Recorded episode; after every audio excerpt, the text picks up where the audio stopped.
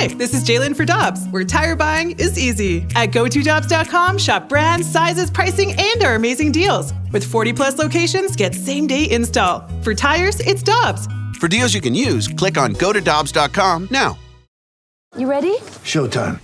On May 3rd, summer starts with The Fall Guy. Let's do it later. Let's drink a spicy margarita. Make some bad decisions. Yes. Audiences are falling in love with the most entertaining film of the year. Fall guy. Fall guy. Fall guy. That's what the poster said. See Ryan Gosling and Emily Blunt in the movie critics say exists to make you happy. Trying to make it out? Nope. Because I don't either. It's not what I'm into right now. What are you into? Talking. Yeah. The Fall Guy. Only in theaters May 3rd. Rated PG-13. Is the Opening Drive Podcast on 101 ESPN. Presented by Dobbs Tire and Auto Centers. Guess what day it is? It's Friday, Friday. Gotta get down on Friday. Everybody's looking forward to the weekend, weekend. Friday, Friday. Getting down on Friday. Hey, buddy, we're here.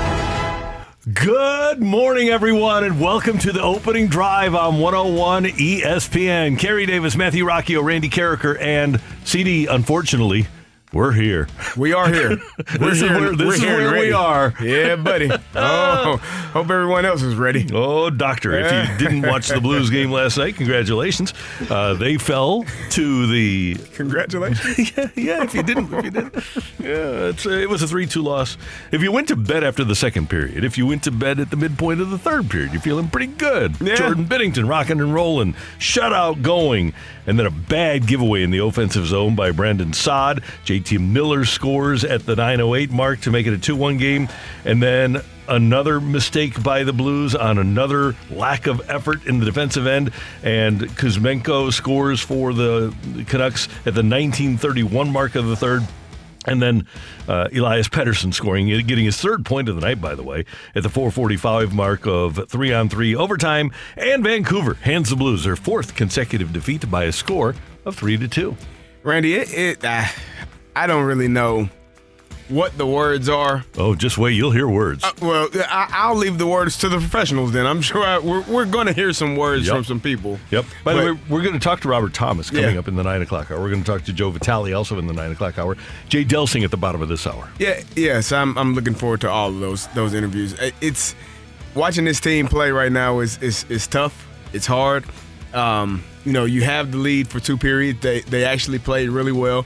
Got a couple of breaks earlier in the game. Uh, the goal that was called back, they actually would have had an odd man rush had the referee not kicked the puck and, and, and allowed the Canucks to score that first goal, uh, put them in position to score that first goal it just you, you felt at that moment okay things are going our way we we we got a break things normally don't happen that way for bad teams and you you're up 2-0 and you're like okay good we're we're solid we're ready to roll and then you know it just kind of goes left and and we'll hear some people's reasons as to why they think so Blues are outshot on the night by a 41 to 22 margin.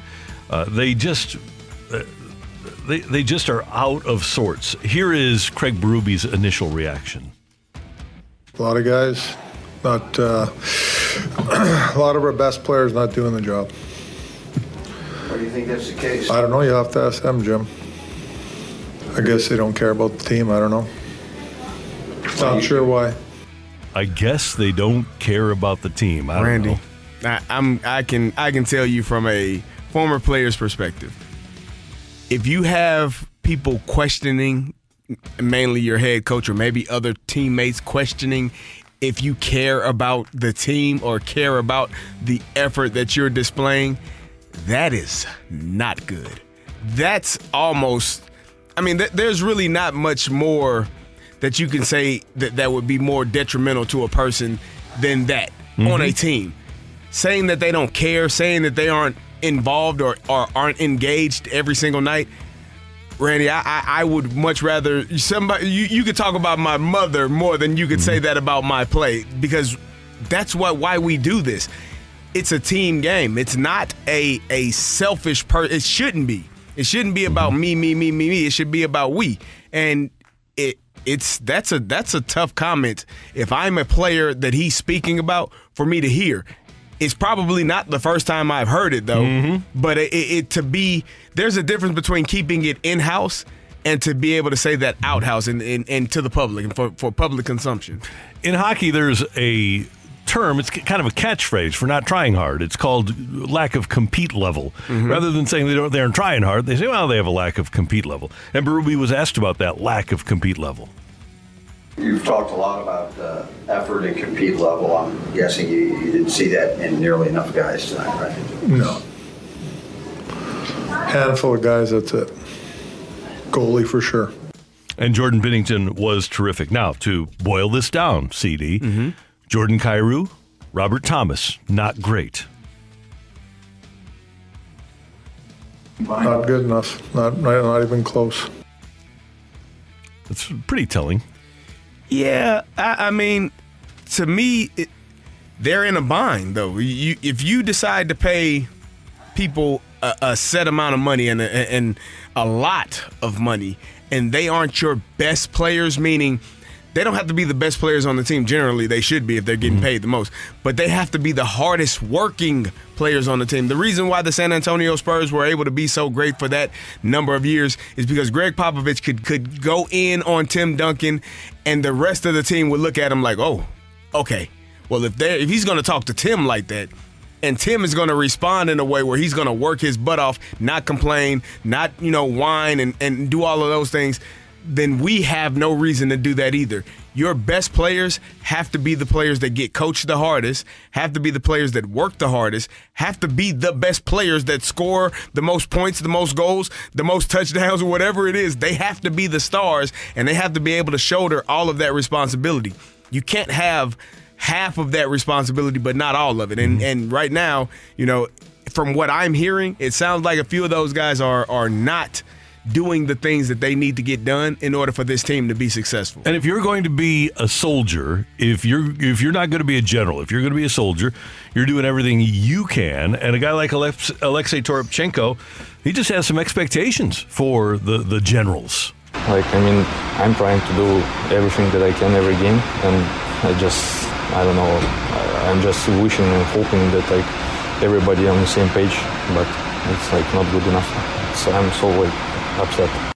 So he's giving everything he can. He says he's wishing and hoping that everybody will get on the same page.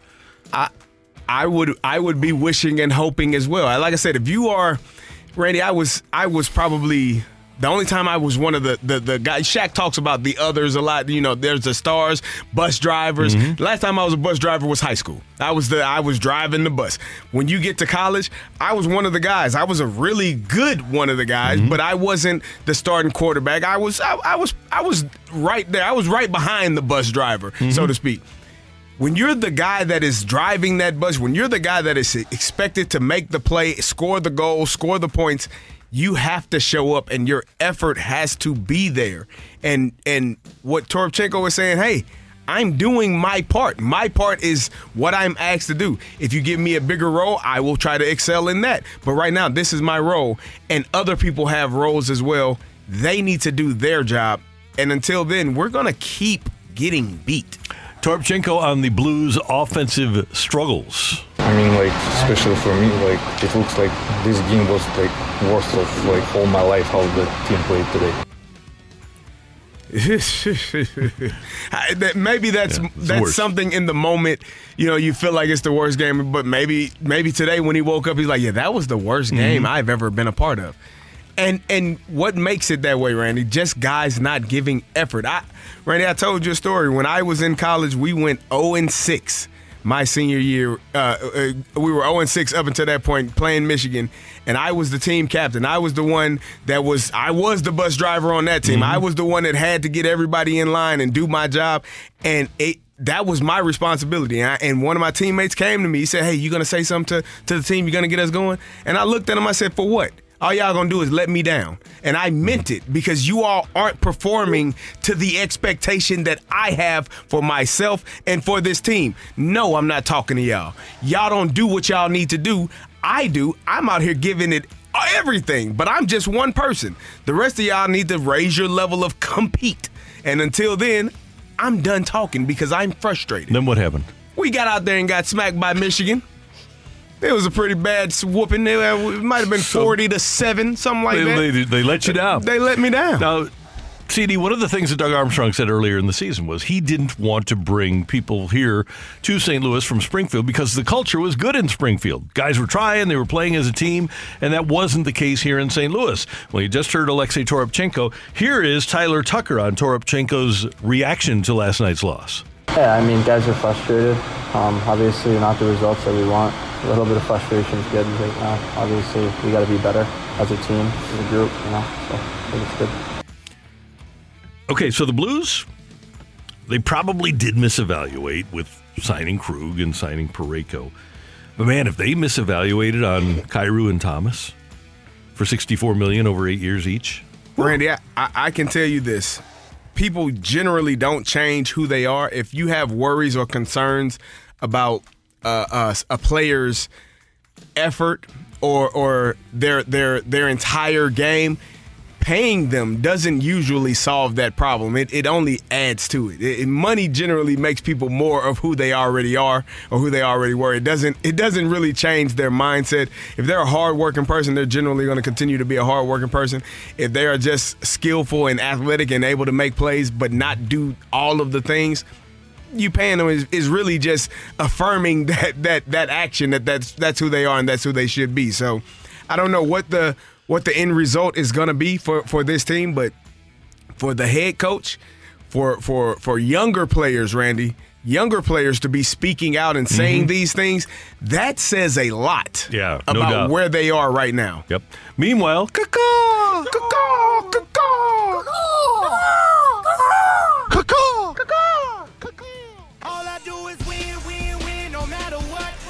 I'll tell you what.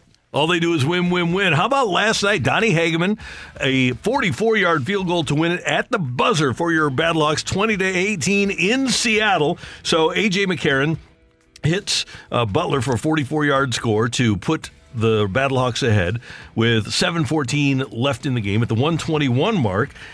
Ben DiNucci throws for a, an eight yard touchdown pass to give Seattle the lead back 18 17. But then A.J. McCarron, the Tom Brady of the XFL, leads his club down into position for the 44 yard field goal.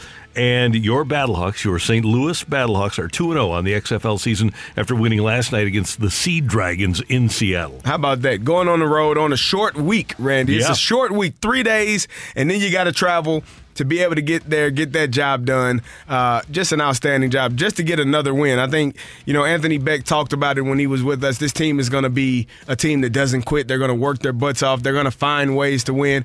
It may not always be pretty. I think, you know, if you, he's an offensive guy, so I'm sure if you were to talk to him, he would love for this offense to be a little bit more explosive. They're they're not having the big plays that they they that they would wish or hope for. Um, and you want to score touchdowns and not field goals, but to get yourself in a position to kick the game-winning field goal, it, it everything is all right with the win. You'll you'll retool and reset, you know, this week trying to get prepared for next week. And the Battlehawks took over at their own 24 yard line.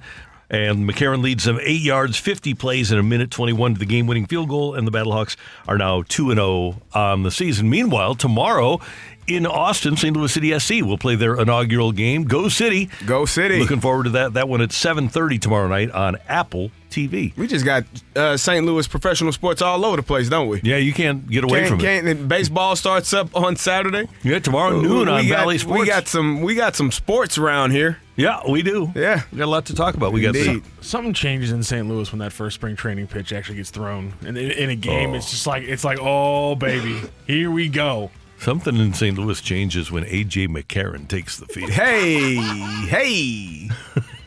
All right, AJ. There you do. Here, there you go, buddy. Hey, he's no, you, you called him the you called him the Tom Brady of the XFL. Yes. Oh, I'm Oh, yeah. sorry, he's still married. All he does is oh, Oh, oh, Rock. oh, Come man, on. That's come an unnecessary on. shot at Tom Brady. Yeah. He's working on his relationship from what I heard. McCarron doesn't want anything to do with retirement Nah, either at this point. It is 713. Time check brought to you by Clarkson Jewelers, an officially licensed Rolex jeweler. All right, spring training games do start tomorrow down in Jupiter. The Cardinals will open up spring training. What are three things you want to see from the Cardinals in spring training? We're going to give you ours next on 101 ESPN. You're back to the opening drive podcast on 101 ESPN. Presented by Dobbs Tire and Auto Centers.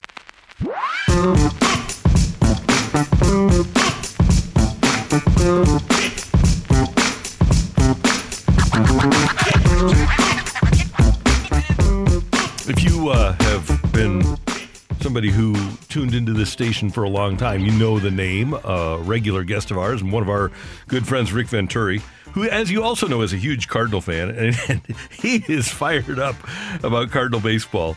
And so it's always good to text early in the morning with Rick Venturi. Who still gets, he's, he's still uh, got those coaches hours going. Oh yeah, Yeah. up early. Yep, up, up, Up early late. texting about baseball. Yeah, it's great.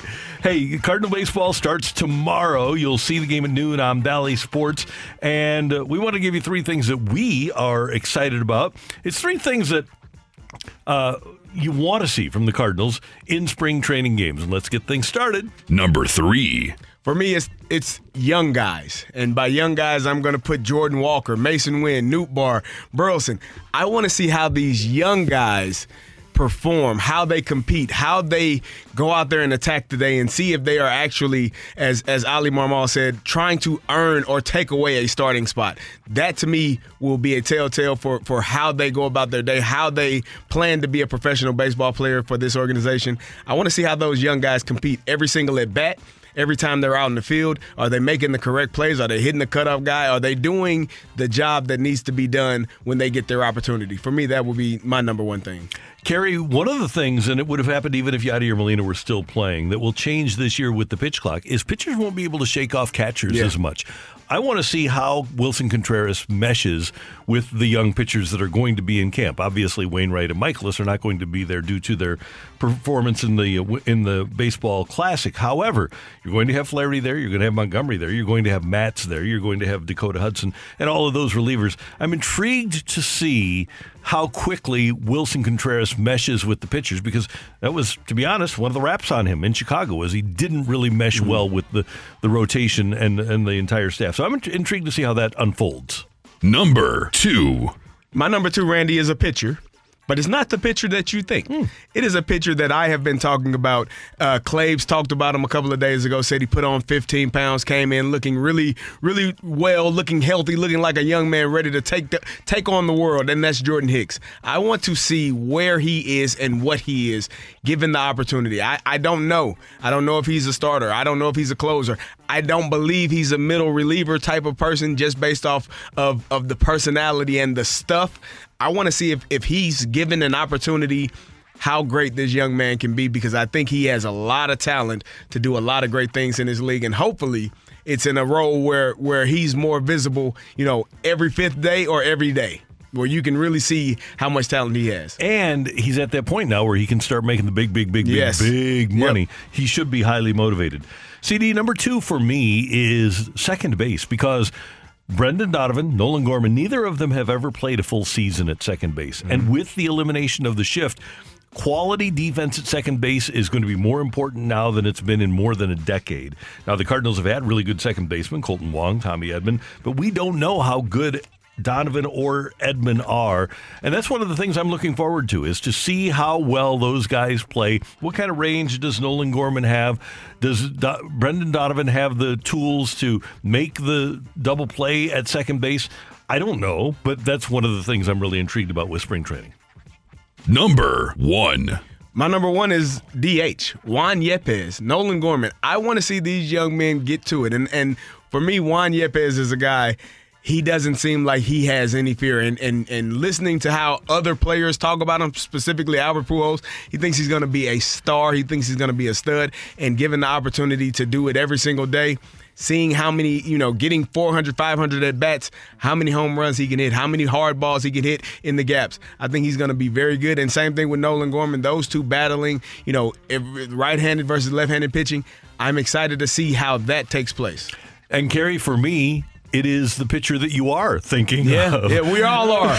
We all are, Can- Randy. Can Jack Flaherty make five consecutive starts in spring training? Can he be healthy enough? Can he rebound physically well enough so that he can be effective every fifth day for this team. And I believe that spring training will go a long way towards telling us whether or not he can or he can't. Yeah, it's going to be vital for for this team. We've we're kind of hanging our our season on on the man Jack Flaherty if he's able to perform at the level that we know he can. We know what he's we've seen it. It's not something that we're, we're just assuming. It's not, and we're not talking about we've seen it at at AAA or AA. We've seen it at the major league level where he's able to have uh, uh, to be a star. He is a true number one when healthy. Can he stay healthy? And I think overall, that's a question. Health is going to be a question for for a few players on this roster. Are they going to be healthy enough to mm-hmm. play the entire season and take this team where the, where it needs to go? You know what these six items show us is that Paul DeJong hitting 500 in spring training last year taught us a lesson. Don't worry about what you see in March from an offensive player. Don't worry about a bat in March. Don't worry about a bat in September because it's always a lie. And Paul DeJong proved it again. We've seen it with Carpenter in 2020 that uh, March is, offensively is a lie. Don't ever believe what you see. Start believing what you see on April 1st. Yes, indeed. You gotta. This team is gonna be Randy. I think this team is gonna be really good. Brand BK and I were talking about it a few days ago. We think the ceiling is extremely high. I think they're gonna be much better than they were last year, and they were a really good team last year. Struggled down the stretch, but I think the consistency for the entire season, if they're able to do that leading into the playoffs and kind of get hot right before the playoffs start, I think you have a championship team, championship uh, caliber team uh, in front of you. They just got to take care of it. And to me, there are two things. Number one, the guy I talked about. And number two is the ability to get Tyler O'Neill in there in the five hole. If all of a sudden you have the Tyler O'Neill that hit 34 home runs a couple of years ago, and then you have Goldschmidt hitting third, Arenado fourth, that O'Neill fifth, Contreras sixth, maybe Dylan Carlson is hitting seventh, that affords you the ability to put Edman slash Nootbaar slash uh, Donovan at the top of the lineup. Donovan had a 394 on base last year. But if you can do that, if you can put those guys at the top of the lineup, and then you have O'Neill hitting, Tyler O'Neill turns this from a not really long lineup into a really long lineup. Yeah. And his quality, I think, is imperative for this team. Yeah, his health, his quality, what he can do. We've seen the MVP caliber player that he is when healthy. If he can stay healthy for an entire season and play at that level, you know, Greg Amsinger said last year he is the key to this team being successful. And and obviously he was just struggling with health all last year. Healthy Tyler O'Neill, stretched out Tyler O'Neill, playing center field that can run, catch, throw, do all of the things that he's capable of doing. It makes this team much better. And I believe the talent for Tyler O'Neill is still there, or not Tyler O'Neill, for Dylan Carlson is still there. I think Dylan Carlson needs to show his talent. He's shown it at the minor league level, not significantly because he didn't have a ton of at bats. But if Tyler, uh, if Dylan Carlson can be what the Cardinals expected him to be, and you can throw him in the number two hole all of a sudden, then you've really got a long lineup. Indeed. That is Kerry. I'm Randy. Coming up, a lot going on in the golf world. If you watched the Battlehawks game last night, or no, it was the Blues game, wasn't it? What game was it? Where we were watching them, the LIV Tour promos for being on TV were there. I think it was during the Battlehawks game. Maybe. Here comes Live. Well, here they eh, come. Maybe, maybe, maybe, Maybe not. Maybe not. They don't have any money, Randy. Jay Delsing next time, 101 ESPN. The smartest way to do Warm weather means homework for homeowners. And if your homework means a new deck, then turn to the deck experts at Hackman Lumber. Browse the largest inventory of decking materials and deck accessories in Missouri at Hackman Lumber Company. Talk with their experts about treated lumber, cedar, TimberTech, Trex, Envision, Azek, and Deckorators to find the best deck for you. Check out endless choices of railings, balusters, and LED deck lighting options. Hackman Lumber Company will not be undersold on in stock decking materials guaranteed. You can choose to do it yourself with Hackman's expert advice, or they can recommend reputable contractors to do the work for you. Stop by and see Hackman's expanded paint department too, with brushes, rollers, painter's tape, and four different lines of interior and exterior paint, custom color match available. Visit Hackman Lumber's newly remodeled stores in St. Peters and Pacific, or their showroom in Troy, Missouri. Hackman Lumber. Get ready for the greatest roast of all time the Roast of Tom Brady, a Netflix live event happening May 5th. hosted by Kevin Hart. The seven time world champion gets his cleats held to the fire by famous friends and frenemies on an unforgettable night where everything is fair game. Tune in on May 5th at 5 p.m. Pacific time for the Roast of Tom Brady, live only on Netflix. You're back to the opening drive podcast on 101 ESPN. Presented by Dobbs Tire and Auto Centers.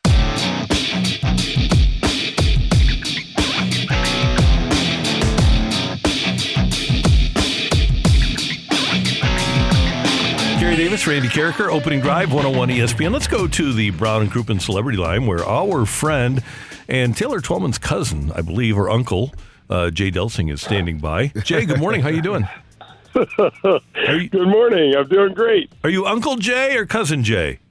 I'm I'm Uncle Jay. That's my my uh, older sister's uh, oldest son. Okay, you need to send him a text because he doesn't respond to t- text. Oh, he, he probably. I told him about. It. I, I got together with Taylor. He was in last week for the for the stuff for the city. I told him about Rocchio to stay away from him. That's why he's not answering. Smart play. Makes Yeah. sense. Makes sense. Hey Jay, uh, Liv is going into his second year, and and normally when you're you're a business or a company going into your second year, you kind of figure some things out. You know exactly the do's and don'ts, and you would think the second year would be better than the first year. It doesn't seem that way for Liv. They, they, they may be going in a in a direction that it may not be sustainable for them. How do they get out of this, or are they able to get out of this? I, I don't know, Kerry. It's interesting because I did see where they got their first sponsor on the CW. It's a, a, a company that's affiliated with Patrick Reed, which is, um, you know, pretty impressive that they, you know, want to strap their wagon to, to him. I, I really don't know. One of the things I've been following, guys, I- I've watched a little bit of this Netflix series, Full Swing. This is kind of fun and and kind of stupid as well. But also with the with the, the most recent uh, court proceedings, where they are the PGA Tour is allowed to depose the second in charge of the of the PIF and and and and things. It's it's good. It could get real because they're gonna. I think they're they're gonna take a look into some of their books. Um, that that people probably these folks probably don't want people knowing what they're doing with their money. So it, it, it could get pretty interesting. In terms of the golf, Gary, I just don't know how you how you get around a three day shotgun start where where you're trying to get world golf ranking points. I, I just uh, th- there's got to be some changes there. Like maybe make a cut after two days. I, I don't know. Then then they'll probably have 12 players playing on the weekend. I, I'm not sure how you I'm not sure how you do it. Hey, Jay, I want to talk about uh, a Golf Digest piece that's up now, and it ranks America's best courses on the water. And nobody will be surprised that Cypress Point is one and Pebble Beach is two. We kind of forget, though, the accessibility of Whistling Straits. Golf Digest has Whistling Straits as the fifth best water golf course in the country. What do you think of that ranking?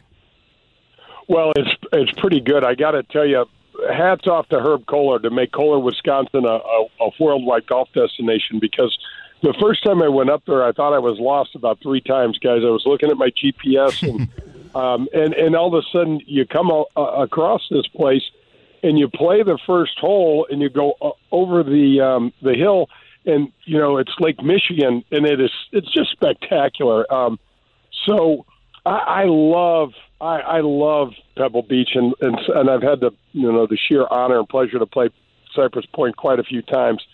But it's but um, uh, Whistling Straits is is is just is just great, and then you get the courses up in Oregon, and and up in uh, Bandon, and, and those those are those are bucket list type experiences. So anytime, I mean, especially growing up here, guys. I mean, the only water we really saw was the Mississippi, and it just doesn't Right. really rank. You know what I mean? Like what holes built around the Mississippi? I don't uh, I don't know too many of those. Yeah, by the way, Kiawah is listed as number six. Our friend Ozzie Smith making his way to Kiawah this weekend. I feel for him, as I'm sure you do too, Jay. Oh yeah, he's uh, poor Oz. Uh, you know what? I got I love Ozzie. He he is he loves this game. He was so good at baseball, and now he's got the golf bug. And I know it irritates him as much as he enjoys it. You know, because he's trying to figure it out. Uh, with those hands, I, I mean, uh, oh my gosh, he's gonna he's he's gonna do great. But I've never been a huge fan of Kiawah, guys. I just feel like it is so hard, and when the wind blows, the way that they designed Kiawah makes it nearly impossible to play. Pebble Beach, when the wind blows, there are ways to play it. I, I just, I maybe I just haven't played the ocean course enough at Kiawah, but that thing is a beast. Hey Jay, I was uh, texting with my friend the other day, and he was bragging because he was going to play golf, and we were sitting in the studio, and I was like, "Well, you know what? I hope you find all the water and all the sand you can find." And he texted me back, and he said, "You know what? A bad day at golf is better than any good day at work." How do you feel about that? Is a bad day at golf better than a good day at work? so. No, I've had some really bad. I mean, I, I, I you know what? I, now that I own Wild Crush, I, I, I picked a bad time to start a job. You know, my first real job in my life started at 62. So, I'm, I'm. Uh, I, I would say I, I do. I, I still feel like um, a good day. I, I mean, a bad day at the golf course is better than work, but. Um, um, I have embarrassed myself, Kerry, so many times where I just, you know, you'd like to call a timeout or maybe bring in a sub. Like, can someone just come in for me, just take over because, you know, I'm going to shoot 75 and it's really embarrassing because the rest of the field is shooting 68. Jay Delsing with us on 101 ESPN. Jon Rahm has the, the fastest trek to three wins on the PGA Tour since 1975. Johnny Miller uh, just beat him. And, this is the time of year, Jay, where we start talking about favorites for the Masters. And it seems to me, A, that with the way he's playing, and B, the way that Rahm seems to match up well with Augusta National, that he will probably go into that tournament as a prohibitive favorite. Yeah, no, no question, Randy. You know what's really fun? It's really fun to watch these really great players with extra amount of confidence. And Jon Rahm is super aggressive by nature, which is one of the things that I love. It and and to watch the the sort of confidence that he's playing with, he's making the game look super simple because he's still hitting plenty of bad shots, guys. He's getting good breaks. He's making a lot of putts, obviously, to do what he does. So he- he'll go in as a big favorite. There's he he likes to play left to right off off the tee, and, um, and he definitely can draw the ball with his irons, but predominantly he likes to go left to right. So there's a couple of challenges out at Augusta, but with his power, you know, he can throttle back and and and and, and still win. I I was impressed with Tiger's game, guys. Mm-hmm. Really, really with the ball hitting. What what what's interesting when and I hate to shift the the the focus off of world number one, Jon, but but Tiger moves the needle and is so fun and so interesting and it won't play that much. You guys, it's interesting to watch Tiger putt like a mere mortal. You know, he he. Um, I think it was on Friday's round, Randy, where he missed so many putts that we've accustomed. You, you know, we've been accustomed to him just kind of walking in from you know six and eight feet, and so it was kind of refreshing. It was also a little sad, but I think what he's learning is that if he's going to get this 83rd win, which I totally believe he will, I, I'm not sure about a major, but he's he's going to need to figure out a way to put himself in that situation pressure wise so that he can deal with some of the things he's dealing with because he's making strokes that I haven't seen before. A lot of just almost just non tiger like motions, which is kind of weird. You've had to do that, though. You've had to get your putting game back. How do you do it? you you've got to figure out a situation that gets your juices flowing. Whether it's whether it's gambling with your friends, and I know Tiger doesn't like to gamble, but what, it's it's some way. But for me, it was to try to find a a, a, a tournament off the tour or, or, or something that that re- that you know when you stand over those six and eight footers, you got to really care if they don't go in, you know, because that's what it's like on tour and. Uh, he's never experienced that before. I mean, he's he's been the best putter I've ever seen bar none. And and and, and I got to play with Corey Pavin an awful lot in college. And I'll tell you a funny story. In, in college, guys, I, I went as as a freshman UCLA, and Corey Pavin was the um, college player of the year while I was a senior in high school. And so I tried to play with him as much as I could at UCLA and just learn as much as I could and pick his brain. And he had qualified for the Masters because he finished in uh, he went to the semifinals of the U.S. Amateur, so they get that used to give you an invitation into Augusta. He went down to Augusta, guys, and putted the ball in the Rae's Creek twice. shot 80 both days, and I thought, man, I wonder if I could get a scholarship for something else because I can't figure out a way to beat this guy. And he just putted the ball into the water. I, you know, you can't even fathom that as an 18 year old. I'm like, he putted the ball in the water, and and then once you get to Augusta, you're like, oh, I could. I could butt in water. I could probably fall in the water. You know, that's so easy over there. Hey Jay, you talking about Tiger and and and him maybe winning some more events, but when we look at him, he's still obviously in pain, limping. Tell, can you explain to us how hard it is to walk 72 uh, um, holes with with good legs, let alone being injured and, and going through all of the things that he's dealing with? You know what it is, Kerry? You just you took it for granted for so long uh, when you were younger. When we would, I mean, I would I would play, I would practice, I would uh, go to the gym and work out for an hour, and then go to bed and do it all over again and do it six days a week. And he his his workout regime was even more intense than mine. And you just take it for granted. And now he's 46 years old. And the right leg in your golf swing, guys, is the re- leg that you really, really push off the ground a lot with. So you push to your left, and it helps you turn faster and generate a lot of speed. And he mentioned the fact that he can't do that anymore. So that's just part of his golf swing. But when you watch him, even in the pro am, you know, he had to walk the pro am, which is a you know a fifth day, and it's it just I, I don't know if you if there's a way for him to build up that strength because I don't know if you guys saw, but he was messing around with the, the brace that he wears and something and it and, and a sock, and it looked as if you could almost see a steel rod on the side of his leg or something like that. And I talked to um, his uh, agent is Mark Steinberg, and I have a friend that knows Mark pretty well, and I was told that if there was anybody else, that they would have amputated Tiger's leg. That's how bad the injury was. So I don't know, Kerry. I think it remains to be seen. I mean, you know he has the will. You know he's not going to be out there if he does. If everything does, if everything goes right, Tiger knows he can still win. I just don't know what that. You know, if the stars were going to align that way.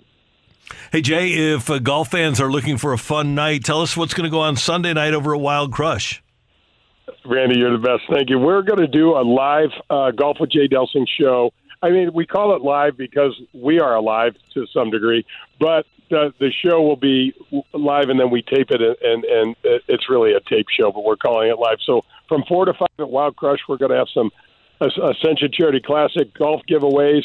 Uh, Jay Williamson's going to come by. We're going to talk a little golf. We're going to maybe have a cocktail or two and and come on by. I'll buy you a beer and we'll you know um, we'll we'll field some questions and and uh, just just hang out and talk golf and try to try to convince ourselves that the weather's going to get warmer sooner than it is. Beautiful. That's at 4 o'clock on Sunday over at Wild Crush. Jay Delsing, uh, Jay Williamson, a lot of Ascension Charity Classic stuff. So that's cool. Jay, always good to have you with us on the show. By the way, who do you have at, at 9 o'clock on Sunday morning? I've got Alan Shipnuck coming Oh, great, on. great. And I've got yeah, so he wrote the book on Phil, and then I've got Blake uh, Sharmatera, who is a local teacher. We're doing a series focusing on some of the local teachers. So we're going to get Bummer from Whitmore, your good buddy Randy, who's mm-hmm. just a great guy. Maria Palozola is still going to come on, and then the great Terry Grosh will, will round our series out probably through the middle of March. But we have some great teachers in this area that are really, really willing to help people get better at their game, and I just want to hopefully shine a light on those guys a little bit. Jay, have a great weekend. Thank you, sir. Thanks for having me on, guys. See you later. That's our friend Jay Delsing. And again, 4 to 5 over at Wild Crush in Town and Country, the uh, live with Jay Delsing golf show. Kerry, Randy, Matthew, coming up, get your text into the Air Comfort Service text line 314 399 9646. That would be, if you're using letters on your phone, 314 399 Yo ho! Take it or leave it coming your way on 101 ESPN. You're back to the opening drive podcast on 101 ESPN. Presented by Dobbs Tire and Auto Centers. It's time for Take It or Leave It. Want to say something? Want to put it out there? You like it, you can take it. If you don't, set it right back. Get your text into 314 399 9646 and give us your Take It or Leave It. Brought to you by Gloria Lou Realty. Visit GloriaHasTheBuyers.com and start packing. That's my final offer. Take it or leave it.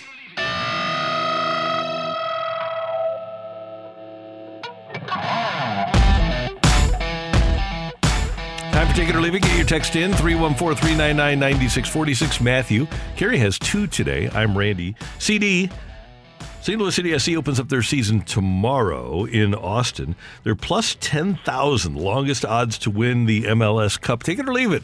You'd put 20 bucks down on St. Oh, Louis. Take it. Yeah. I might put 200 down. Yeah. What is it? Uh, you- what? For what? Yeah, plus 10,000. Heck yeah. Why not? Yeah. Let's I'm get- with you. I'll, I'll fire up the old uh, FanDuel Sportsbook app. Hey, I'm all for it. Yeah. Not not a problem. Uh, go SC. Yes, What's sir. American. American bookies don't know any. Oh, there's so many chants. Let's go, Okay, those- City. There's like they they they've put out it a couple times, and there's there's lyrics and stuff like that. Which St. I, Hooligans are the best. I, I like that to a point, but I also think it, it needs to be an organic factor to it. You know what I'm saying? No. No, you don't think so? Did you ever? Go I think to there's the, got to be an uh, organic FC factor. Games? The, the, the, the, the, Lil- the are the best. They're fantastic. There- there- there's I got to be lo- I love the planning passion. ahead. No, oh, they. I mean, they've played. I mean, Uh, that's you, and that's the way it should be. If you did like a tour down there preseason, they had like their own little section, Yeah. and they were handing people papers like, "Hey, here are all the chants. Start That's memorizing the way it them now." should be. Yep, that's the way it should be. I don't think it should be organic. The, the planning is great. They Get 'em do it right. Randy, we were talking about we were talking to Jay about Tiger Woods, and, and in a few years he'll be 50, meaning he'll be able to use a golf cart. Take it or leave it, he will be as dominant as he once was while he's using a golf cart. So that'll be on the Champions Yes, Tour, and yes. I'll take that. Yes. Yeah, he will. He will. It won't be. It, it, it will be must see TV because he will be back to the form that he was in. and it's 54 holes. Yeah, It's- he's so gonna- it's not. It's going to be a problem. Yeah. And my other take it or leave it, Randy. Um, we've been talking about the Blues pretty much all morning Hmm? and and their struggles. They've given us the blues. Take it. Yeah, I see what you did there. Take it or leave it. If teams were willing to talk to Army about trade for Kyrou, he would be listening. Ooh, I'll take it. I'll take it. Yeah, I think you would. That's where we've gotten to. Would you? You wouldn't have said that five months ago. No, uh, this, is, this is unbelievable. It is. It's, it it's really amazing. is. All right, what do, what do we got on the old text line, Matthew? Take it or leave it. The Battlehawks will sell out the stadium for the opener, including the upper deck. I'm going to leave Ah, that leave that. sixty-six thousand. That's a lot. It's a lot of people. It's a big. What, what, what do you? dome. What, what's your number? Forty? forty would be my max I, number. I think yeah. I'm at 40, 41, 42. I, I think that would be a good number. Sorry. Take it or leave it. Tyler O'Neill will not be an opening day starter. leave it. Leave it. I mean, yeah. Even if I mean, if he gets Unless he's beat- injured. if he gets Yeah, beat right. out in the outfield, he just, wouldn't he just be the DH? Well, unless he's injured. He's injured. There's Yeah, I can't see it. Yeah, can't see that how that how it wo- would work that way. No, Possible, there's I guess. yeah, And no. the last time he was a full-time player, he was top five MVP and a Gold Glove winner. And his, uh, if he didn't win a Silver Slugger, he was close. Oh, take it or leave it. Reverse Bortuzzo. If the big money Blues players don't start showing some effort, one of the young guys will drop the gloves at practice with them. The way that Toropchenko sounded in that uh, soundbite, he might be on the brink. Here's the problem, though, and, and Randy, this is a this is a real problem. When you are not making X number of dollars and someone is, it's a little bit frowned upon if you punch him in the face. Yeah, it is. Just saying. Yeah, right. I, I, I mean, not saying that they don't deserve it, but I'm just saying it's a little bit frowned upon. But the thing is, with this coach, he might say he, he might tell his assistants, "Let him go, let him go. Let's see what happens." Just let it see what see Yeah. how it goes. Yep. Take it or leave it. The worst part about the game last night is that they managed to get a point. Oh, that's not bad. No, it's Well, if, you, if you're guess trying to suck yeah, hard Yeah, for Bedard, that's, That's that's true, where he's yeah. going. Yeah. Because here's the thing: the best case scenario would be that you lose a game three to two in regulation, and your star young players got you know did most of the scoring to get you the mm-hmm. two. That would be the best. You know, your young players played well, but you lost the game, so you can get better young players again. But then you got the combination of your good players didn't play well, you gave up a lead, and then you still picked up a point. so. So last night, your two goals, Toropchenko from Buchnevich and Tucker from Bortuzzo and Barbashev. I'm saying you got to move Barbashev ASAP. If he's going to be getting assists, if he's going to be setting up goals, you got to move him. there was a there was a play late in the I think it was the third period where he he missed the shot, um, missed the entire net, and he just kind of just kind of you could see his whole body just kind of language slump. is bad, right? Just get back, man. Go keep playing. okay. Hey, come on, guy. Yep. Take it or leave it. Cardinals will have six players with 20 home runs. Who? Arenado, Goldie, O'Neill, Contreras. I, I don't think Edman, maybe Gorman. He had 14 last year in half a season. I don't see Carlson doing that. I don't see Walker doing that in his rookie year. Hmm. I don't see Newt doing that. Do you have a guy? Donovan's not. There's no way you get 40. I got five. Yepez? Do you get? I was gonna say, do you get 40 home runs from DH with a little bit of sprinkle of Gorman's coming when he's playing second base? I don't think like you get 20 uh, for Yepez and 20 for Goldie, Gorman. Yepez would have to be unbelievable. Contreras. Who was the fourth one? O'Neill. We got a text earlier. Are we overlooking Yepe- Yepez going into the spring? Well, I he's- mentioned I mentioned Yepez in my three things to watch. Yeah, yeah. Yeah, it Yepez is right going to before be you good, did but the that, thing is, is honestly. hi- his the way they'll plan to use him is the exact same way they planned to use Albert last year, because they do believe that Gorman is a big time left-handed hitter. So his opportunities will come against left-handed pitching as a designated hitter. I don't think that will afford him enough at bats to hit 20 home runs. How, how many home runs? How many did they have? How many twenty home runs hitter, hitters did they have last year? Let's see. Hmm. One, two. Oh, I lost it. Did Albert One, get there? two, three. I only had three. Yeah. So no, I, I would think five if everybody stays healthy. Walker, one of those five. No. Then I'm gonna. Who was your fifth? Uh, I, I thought Gorman because he had 14 last year in half a season. I will say. I will say six. Because Okay. I think. I think Walker will get Walker or Yepez or one of those guys. No, enough of, at bats. Enough at bats. They'll they'll get there. So I have Goldie, Arenado, Contreras, O'Neill, and then my fifth is going to be Gorman. Okay. I'll throw Walker in there. Take it or Good leave call. it. Take it or leave it. If the Twins struggle again this year, Buxton should be the trade candidate the Cardinals go for. Oh no no no no no no no no no no! Randy no, no, no. really responds No, to no, no, take no. it or leave it, leave it with that kind of force. If you're bothered by Tyler O'Neill being hurt, okay, Byron Buxton just signed a hundred million dollar contract before last season.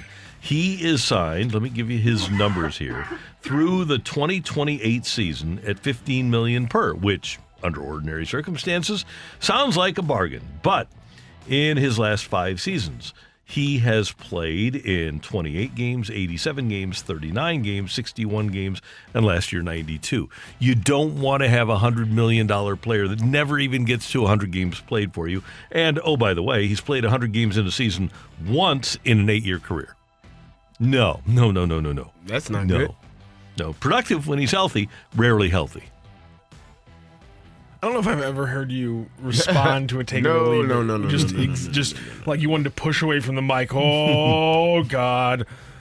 Oh man, that that that was that was good. Take it or leave it. LIV Golf and PGA eventually have a Ryder Cup style matchup against each other in ten ye- in, in the next Leave ten years. Leave it. Leave it. PGA's not won't going to let that happen. LIV won't be around. No, they'll They- quit. they- yeah, they, they.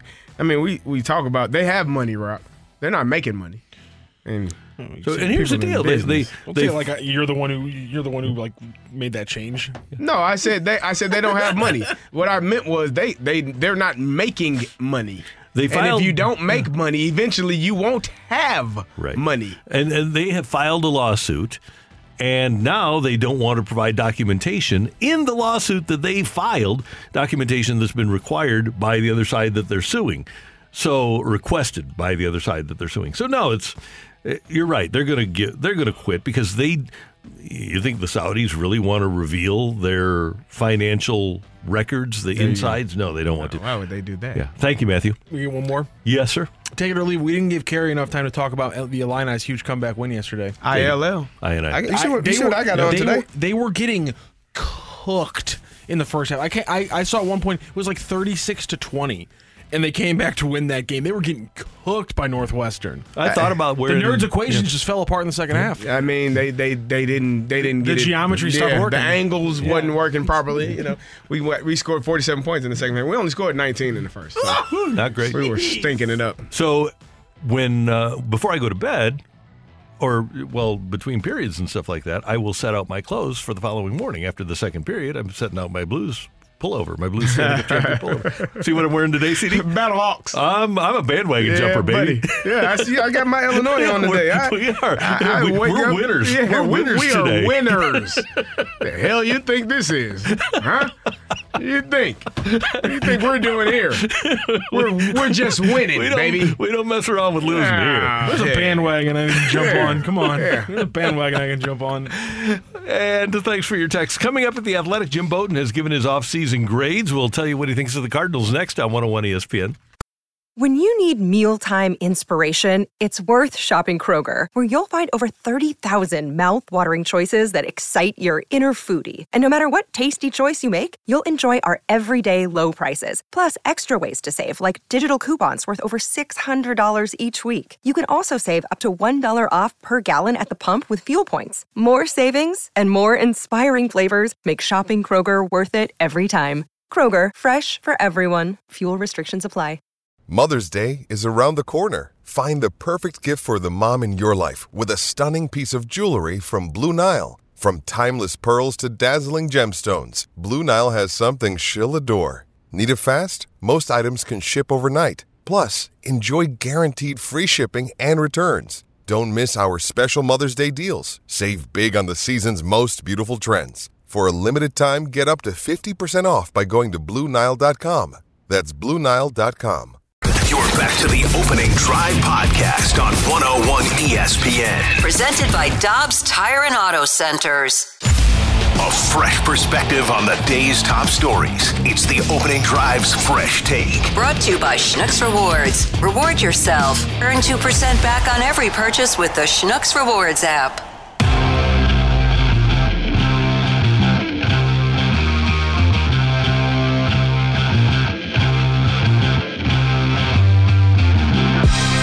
Eight oh seven in St. Louis. Time check brought to you by Clarkson Jewelers, an officially licensed Rolex jeweler.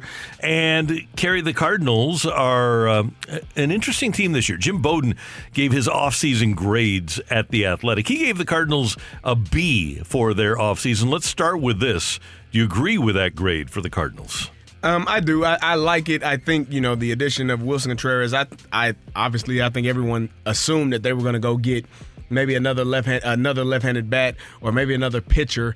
But the the way that they went about their business this this offseason, I thought was really was okay. Now I think the big hit was Willson Contreras getting him, mm-hmm. you know, to take over for Yadi was the most important the most important position for them to get, and they got it. I'm not I'm not opposed to it. I think Cardinal fans would be a little bit frustrated because we were expecting a bigger, more more splashes in free agency, but uh, we got a really big splash in Willson Contreras. I think I'll go B or B minus as well. I would have liked to have seen the Cardinals get a, another sixth or seventh veteran starter. I would have Mhm. loved to have seen them bring Quintana back. Yeah. At the price that he got, 26 over 2, I don't think I- is I would have outrageous. as well, yeah. So that's that is one place where I think they could have done better. But Bowden says the Cardinals' offseason top pro, top offseason priority was to acquire a catcher to replace Yadier Molina, and they wasted little time before landing Contreras.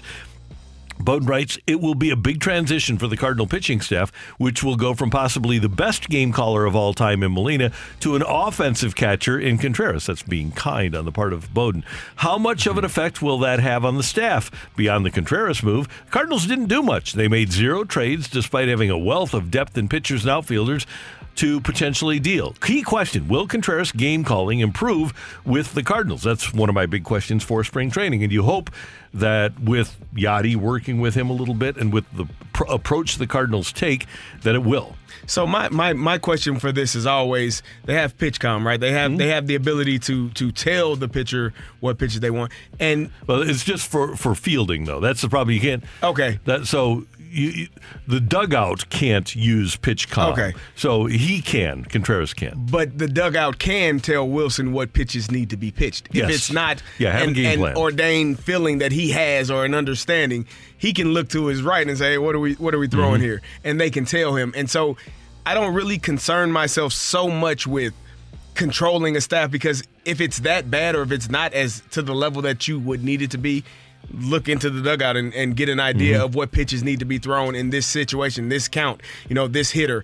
It, it doesn't become that hard. For me, the pitch framing part of it, which is what Yadi did so extremely well, getting those pitches that were just an inch or two off the plate to making it look like it was on the plate for the for the umpire to give your your pitcher a strike. Those are the things that I'm more concerned with as opposed to just being able to call a game. By the way, Contreras played for maybe the best teacher in baseball over the course of the last decade and a half in Joe Maddon. Mm-hmm. Then he played for probably the best guy outside of Yadi in terms of dealing with the staff in David Ross.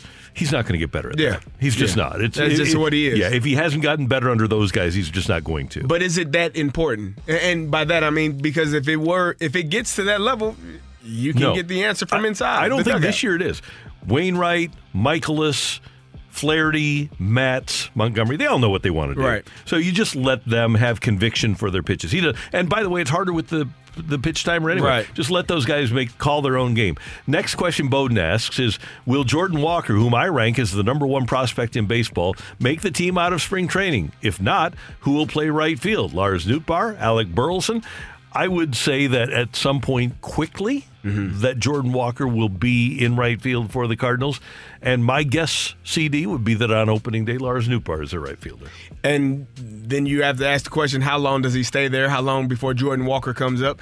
And does Newt move to a different position? I think Tyler O'Neill deciding to want to play center field makes you know opens things up a little bit more because I I believe he was penciled in in left field, and everyone just thought for sure that he was left field. Dylan was uh was center.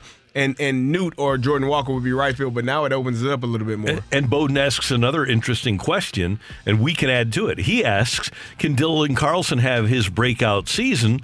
Or we'll ask, is this his break season of a make Yeah. or break? Yeah, uh, that we talked to Claves the other day, and Claves said this is his opportunity. It, it is a make or break season for him. It, whether or not he's still in a Cardinal uniform, fighting for his Cardinal life, fighting for his professional baseball life potentially, if he's not able to beat out Tyler O'Neill, and that to me is what makes sports fun. I said it again that competing, knowing that you have someone that is going to be pushing you and you have to be your best every single day. Because if not, if that person is making plays and you aren't, you're probably not going to get many opportunities. Bowden's next question Does Adam Wainwright have one more solid season in him? Well, Wainwright's also uh, already going to be on the opening drive Wednesday. So, yes, he does have that solid Yes. season in him simply because he has the opening drive bump going for him. And and that is an important thing, Huge, Randy. We huge. talk about it all the time. You know, we, we try to get the, the guys on the day of their game because that usually means they're going to perform well, mm-hmm. score goals, hit home runs, throw strikeouts. All those things happen when you join us at the opening drive. For those out there that are listening, you should be calling in and trying to get on because it's going to elevate your game It to is. a different level. Another question Can Stephen Matz stay healthy? I will answer that question with a question. Is Stephen Matz in the last year of a contract? No, He- he's- in oh, he- he- oh, he got a four-year deal He's in the second year of a four-year deal. So can Stephen Matz stay healthy? No. No, Randy. Randy, Does it sound bitter? It sounds like a conspiracy theory Kinda that is. guys Fine only line- play well Fine when line. they are when they are going into their final year. Fine line between bitter and realistic. Oh no, it sounds like a conspiracy, Randy. We don't. This isn't scripted. This isn't the NFL.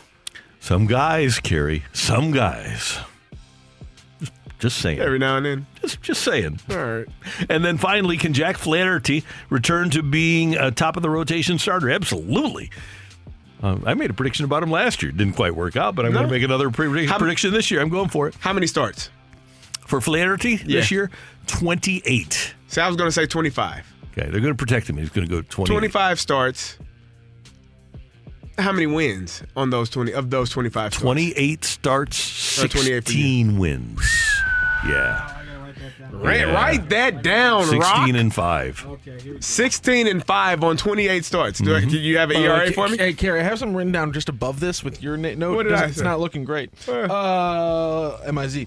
Um, Oh, Lord. So you're going, you're going 28 starts. 16 and and 5. 16 and 5 with You have a an ERA? 100 ERA. Give me your ERA. 179 innings. Wow. Wow. 205 strikeouts. Okay. Let me say point one. And the earned run average will be 2.88. Wait. You're saying he, he gets 200, 200 strikeouts in under 30 starts? Yeah, I mean, uh, he, he's done it, right? That's true, but still. So, He's a horse. yeah. All right. When uh, he That's was. that. I mean, he's shoving every night at that point. He, he just said he's gonna get 28 starting starts and 16 wins. Is that is that is that a Cy Young candidate? He's a Cy Young candidate. All right. Uh, Can you write that down too, Rock? 2019, I got you. 196 innings, 231 Ks. 2018, 151 innings to 182 Ks. So, uh, yeah, he'll be back to that form. Heck, even uh, 2021, when he was the best pitcher in baseball at the uh, at, at Memorial Day when he got hurt, he was uh, 78 and a third with 85 Ks. So he's always more than a strikeout an inning guy. Your lips are wherever God there may be ears. Yeah. Kurt Warner, let's see if we can get Jack Flaherty healthy. All righty. That's the. Oh my God. Okay, dispute this. That's, that's fair. That's fair. No, The St. Louis. Rams No. won a Super Bowl. They did. The Arizona Cardinals were in a Super Bowl. They were. Mm-hmm. Is there anybody else that could put them in Super Bowls besides God? No. Thank you. He All was right. alive and well and wearing number 13. You are. I see what you did there, Randy. Does that make Brock Purdy? No. He didn't- he didn't get there. Any, any Super Bowls? Makes the Super Bowl. Any Super Bowls? saying he's working his way up. Yeah. Took it took him to like thirty. I'm just saying. Yeah, that is today's uh, fresh take here on 101 ESPN. Not the God stuff, but the, the baseball stuff. Pretty fresh take, though. Got to, I Pretty guess. fresh take. Uh, you yeah. know. Hey, which non rookie first year starting quarterback next season has the best chance to be in the playoffs? That's next on 101 ESPN. You're back to the opening drive podcast on 101 ESPN. Presented by Dobbs Tire and Auto Centers.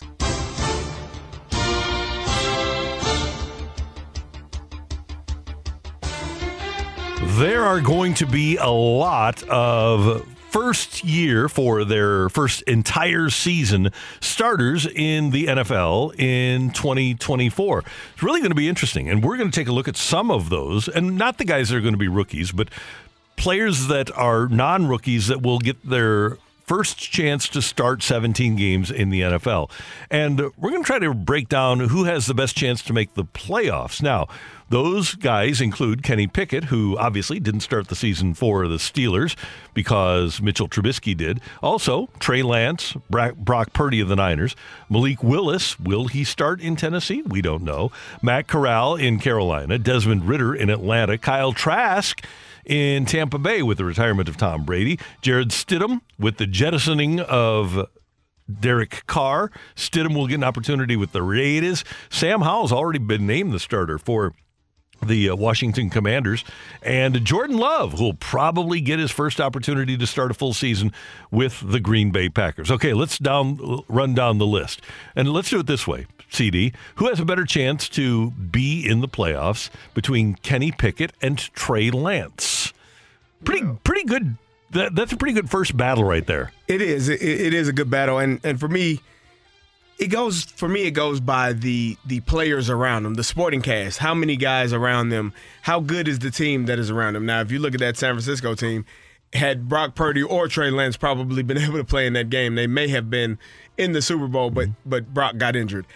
Kenny Pickett has a has a good group of guys around him as well. Great receivers, great running back, um, very very good tight end. I think it's a it might be a toss up between those two.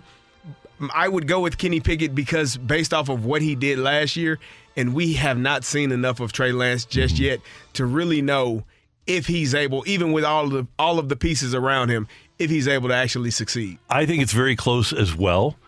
But I'm looking at having a division with Cincinnati and Baltimore as opposed to having Oh, yeah. a division with the Rams, Seahawks, Cardinals. Yeah. So I'm going to go with Lance. It, it, it, I mean, that matters as well. Yeah, and we take Lance over Purdy, right? Because Lance presumably is going to be more healthy, and I they'll think be, so. They'll be more inclined to, because of what they gave up to get Right. Trey Lance, be more inclined to give him the opportunity. Eh, Brock played well, but he's still injured. He hasn't even had surgery yet. No. Still dealing with swellness, swelling in his uh, in his elbow. Hasn't been able to even have surgery. So we'll I, see. I think it's so unfair to label young quarterbacks. But that being said, the the Tennessee Titans decided to go with Josh Johnson in a playoff game, and he'd been there for like three weeks, rather than Malik Willis, who had been there the whole season.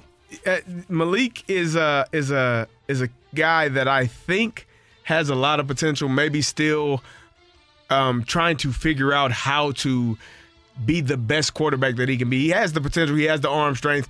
Just understanding defenses and getting the ball where it needs to go. Sometimes young quarterbacks, when they are, if their first read isn't there and, and they're athletic or mobile, they tend to take off, which makes it difficult for the offensive line to know where you are. Difficult for the receivers to stay engaged in, in route concepts and route running because they don't know if or when the ball is going to be on time. So I think he's a young man with a lot of talent. I don't know if he's if I would have still he would still be below the the the topper the top pick that I chose earlier. So we'll take Lance over Willis Yes. with an opportunity to make the playoffs. Here's an intriguing one Matt Corral. I find it notable that the Carolina Panthers have not welcomed Derek Carr to Charlotte yet. Now, Frank Reich and uh, they they might bring him in, but they took Corral last year. The same GM, Mm-hmm. by the way, took Matt Corral last year for a different head coach. That's a team that could easily be a playoff team. We just don't know about Corral. If you're going to go with, for me, Lance or Matt Corral, I think Matt Corral can have a really good season. I think Lance has a better chance to make the playoffs. I think what we do know is there were four quarterbacks that started for the Carolina Panthers last year: Sam Darnold, Baker Mayfield, P.J. Walker, and Matt Corral. Got they, they all had opportunities, and so I don't know if there was. I think he was injured He was hurt, earlier yeah. early in the year, which which was probably part of the reason why he didn't get that that chance. But I don't know if he's the guy either. It's going to be an opportunity for him, obviously, if they don't go and draft a quarterback or if they don't decide to bring in uh, an Aaron Rodgers or, or Derek Carr in the offseason. He'll have an opportunity. I don't know if that roster is, is set up for him to succeed. I know they run the ball extremely well. They did in the in the postseason. I mean, in the regular season when uh, when Rhule got fired. But I don't know if they can sustain that. They're in a good conference, in a good division though, because that division stinks Yeah. right now. So maybe maybe they could actually come out of it if they are able to run the ball well and he's able to find receivers. Same division and a surprisingly effective Atlanta Falcons team last year. Most of the year they used Marcus Mariota. Then they turned to Desmond Ridder down the stretch. Still had a chance to make the playoffs in the last couple of games. Mm-hmm. If you're throwing to Kyle Pitts and you're throwing to Drake London and you're handing the ball off to Cordarrelle Patterson, who would have ever thought we'd say that I know, about right? 2024? but he's pretty good. You, you have some weapons there if you're Desmond Ridder. You do. You got a lot of talent there and, and some guys around him. It would have been good if they decided to keep Calvin Ridley uh, Mhm. instead of trading him away. But, you know, we'll see how, how well he does. Some of these guys that didn't get chances to really show what they were able to do, later round draft pick quarterbacks, guys going into their second year, this is a, a, a, a- crucial year for them to figure out if they are going to be the guy or if th- this staff and this organization needs to go in a different direction. I'm not sold on Desmond Ridder either yet. Him and Corral are kind of one and the same to me. They, they are pretty much still the jury is out on whether or not they can actually play football. They got opportunities, but I need to see more because that Falcons offense, despite all of the talent that they have, they weren't overly explosive in, in playmaking and getting the ball, pushing the ball down the field. Kyle Pitts was a was a little bit of a disappointment this year. Drake London came on later, but Kyle Pitts was uh, was really disappointing in in his play and the number of catches and targets that he had this season. and they win seven and ten. Did the Atlanta Falcons? A guy I wish your Steelers would have taken a couple of years ago is Kyle Trask. He presumably is set to take over in Tampa. Uh, again, he hasn't played. He was terrific in Florida. He was a Heisman finalist. He seems to have all the tools. He's kind of Ben esque. He's 6'5, 230. He's hard to bring down. He's got a good, strong arm. And he was coached early on by Bruce Arians. Also had the opportunity to work under Byron Leftwich, who was another big quarterback. And I, I wonder about Kyle Trask. I, again, because of what surrounds him and all the cap issues that are ailing Tampa, and the fact that they're probably looking at a veteran, I wouldn't take Kyle Trask over Trey Lance in terms of making the playoffs. So I I think Kyle Trask is probably in the best position of all We- because I talk about the supporting cast. They still have a lot of talent down there in Tampa. A lot of guys that can run routes, catch passes. Mike Evans, um, and and you got Leonard Fournette able to run the football. They are still extremely talented. Their issue was up front. Just not having the, the the bodies or the people, a lot of injuries, some people retiring, moving on. They were injured up front often all season. And so if they can get that part of their game corrected, I, I don't want to say you can throw anybody back there, Randy, but you can you can put a lot of people back there and they will have success because because of the weapons that they have on that Godwin. They have a lot of weapons out there. Okay, so Trask, oh, because we're trying to pick one here, Trask or Lance? I'm because of the going- I- situation I'm and because Lance. I'm gonna go with Trask because Okay. of the because of the the what they have around him and because I haven't we don't know what Trey Lance is. He hasn't really he's been injured and hasn't played a lot of football in his entire career, not just not just pro college as well. It's been a long time. Poor Jarrett Stidham, coached by the most overrated head coach in the history of the league, and then he goes to Vegas, and he winds up behind Carr, and then they choose him rather than Carr. But he's in a division with the Super Bowl champions and the best team in the league, with a good young quarterback in Herbert, and also with now Sean Payton. Uh, for their sake, hopefully getting Russell Wilson, Wilson straightened out. I just don't see Jarrett Stidham and the Raiders being able to make the playoffs. Yeah, I don't. Or think- any other quarterback. Yeah, that that doesn't seem like an organization that that kind of is does the right thing. I mean, you get rid of the the all time passer in your your franchise history. I I don't know why. I don't know Mm-hmm. what you thought you were going to get out of him. They didn't they didn't give um, Josh Jacobs the the the fifth year extension for for his uh, rookie contract. They they didn't sign resign. They didn't do that. So he's going to be a free agent this up, upcoming season. Probably a franchise him. But still, there is a lot of uh, confusion I think going on in that in that Raiders organization. They got some things that they got to figure out, and it's going to start with the quarterback. I don't know that Jarrett Stidham is going to be your guy long term that is going to bring you the success that you need to have in that conf- in that division. We saw in the last game of the season that Sam Howell, the former North Carolina quarterback, has a big arm for Washington, but I don't see Washington making the playoffs. So Washington is another one. When I talk about the talent around them, you got Terry McLaurin, you got uh, Antonio Gibson, you got some you got some guys that can play football there, and then you just get an offensive coordinator in in Eric Bieniemy who hopefully is going to bring that same mindset, same philosophy as far as getting guys open. He's going to have to find uh, a tight end. I was hearing RG3 talking about it the other day. If they can get a tight end for for Sam Howell, which will impact the middle of the field in the same way that obviously Travis Kelce does with the with the Kansas City Chiefs, then you are looking at a potential to be a much better a much better um, quarterback in this conference and in this division. And I think they have a very good defense in Washington, which also allows you to have a very good offense and very good quarterback. Okay, so you right now have Trask. I ha- right now have Lance. Do you give Howell, again, in that division with the NFC champions, do you give Howell a better opportunity to make the playoffs than Kyle Trask? Yes. Wow. Yes. Okay. Okay. Yes. I, I, I because I really like. I, I mean, I love Terry McLaurin. I think he's a special talent, and they got running back wise, they do a good job. And I Robinson, think too. We didn't Robinson, Brian mention him. Robinson. Yep. If they find the the tight end and a and a, a, a number two receiver, they had a couple of receivers. I can't. I'm dropping his name right now, but they find Samuel, that- they've got uh, Curtis Samuel, not Curtis Deebo, Samuel, Curtis Samuel. And, and if they find another tight end, a tight end that Evan can Engram? stretch the middle. There, huh? Oh, Randy, now you now you're speaking my language. Hmm? He's a free agent. I mean, you're speaking my language. I love Evan Engram. I do too. Either him or someone in the draft. I think you're looking at a very very good offense. Okay, so right now I still have Lance, and uh, Kerry has Sam Howell, and the biggest X factor of all is Jordan Love getting Yeah. his first opportunity to start the full season with the Packers. I, I don't know. I mean, I, I think he's gonna start. I think Aaron Rodgers is gonna be gone. He'll he'll he'll leave. He'll get traded. They'll remove that contract. They'll move that that that man from from that organization and off the books. And Jordan Love will get his first opportunity to actually play. I don't I don't know. I don't know who he's gonna. If Aaron Rodgers couldn't get those receivers earlier in the season to to have the success that they needed to, is Jordan Love.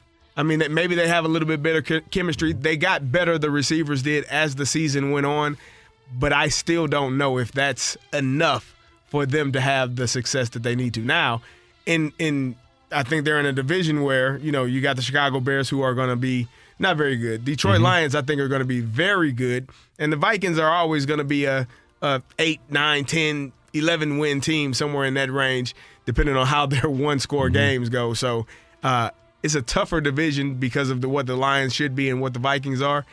I don't think that I wouldn't take Jordan Love over Howell right now.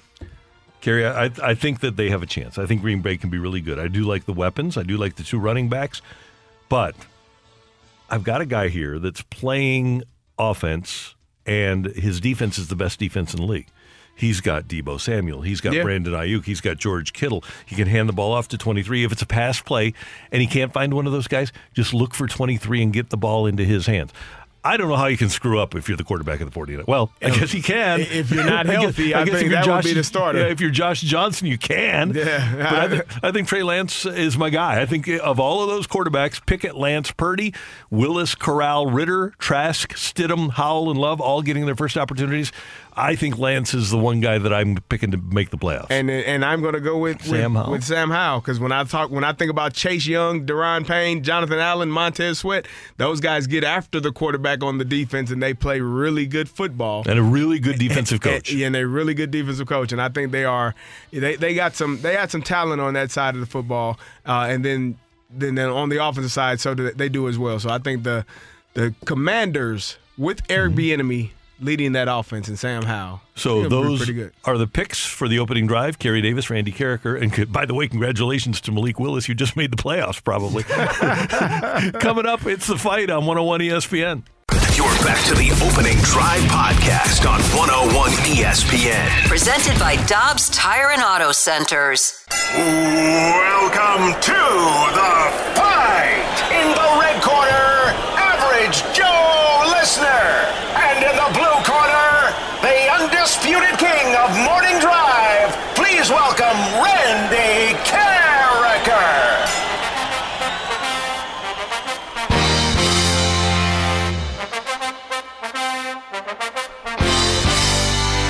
Welcome back to the opening drive. I'm Kerry Davis, joined by Matthew Rocchio, and it is time for the fight. And our fighter today is Sam. Sam, how you doing this morning? I'm doing well. How are you? Doing well. You ready to take on Megamind? Yeah, I've been waiting for a while, trying to get on for a couple weeks. All right, here we go. Well, that'd be another fight between me and Kerry here. He doesn't like the wording Yeah, of one of my word. questions. We, we got a word here. We gotta. We're, we're gonna discuss off air later.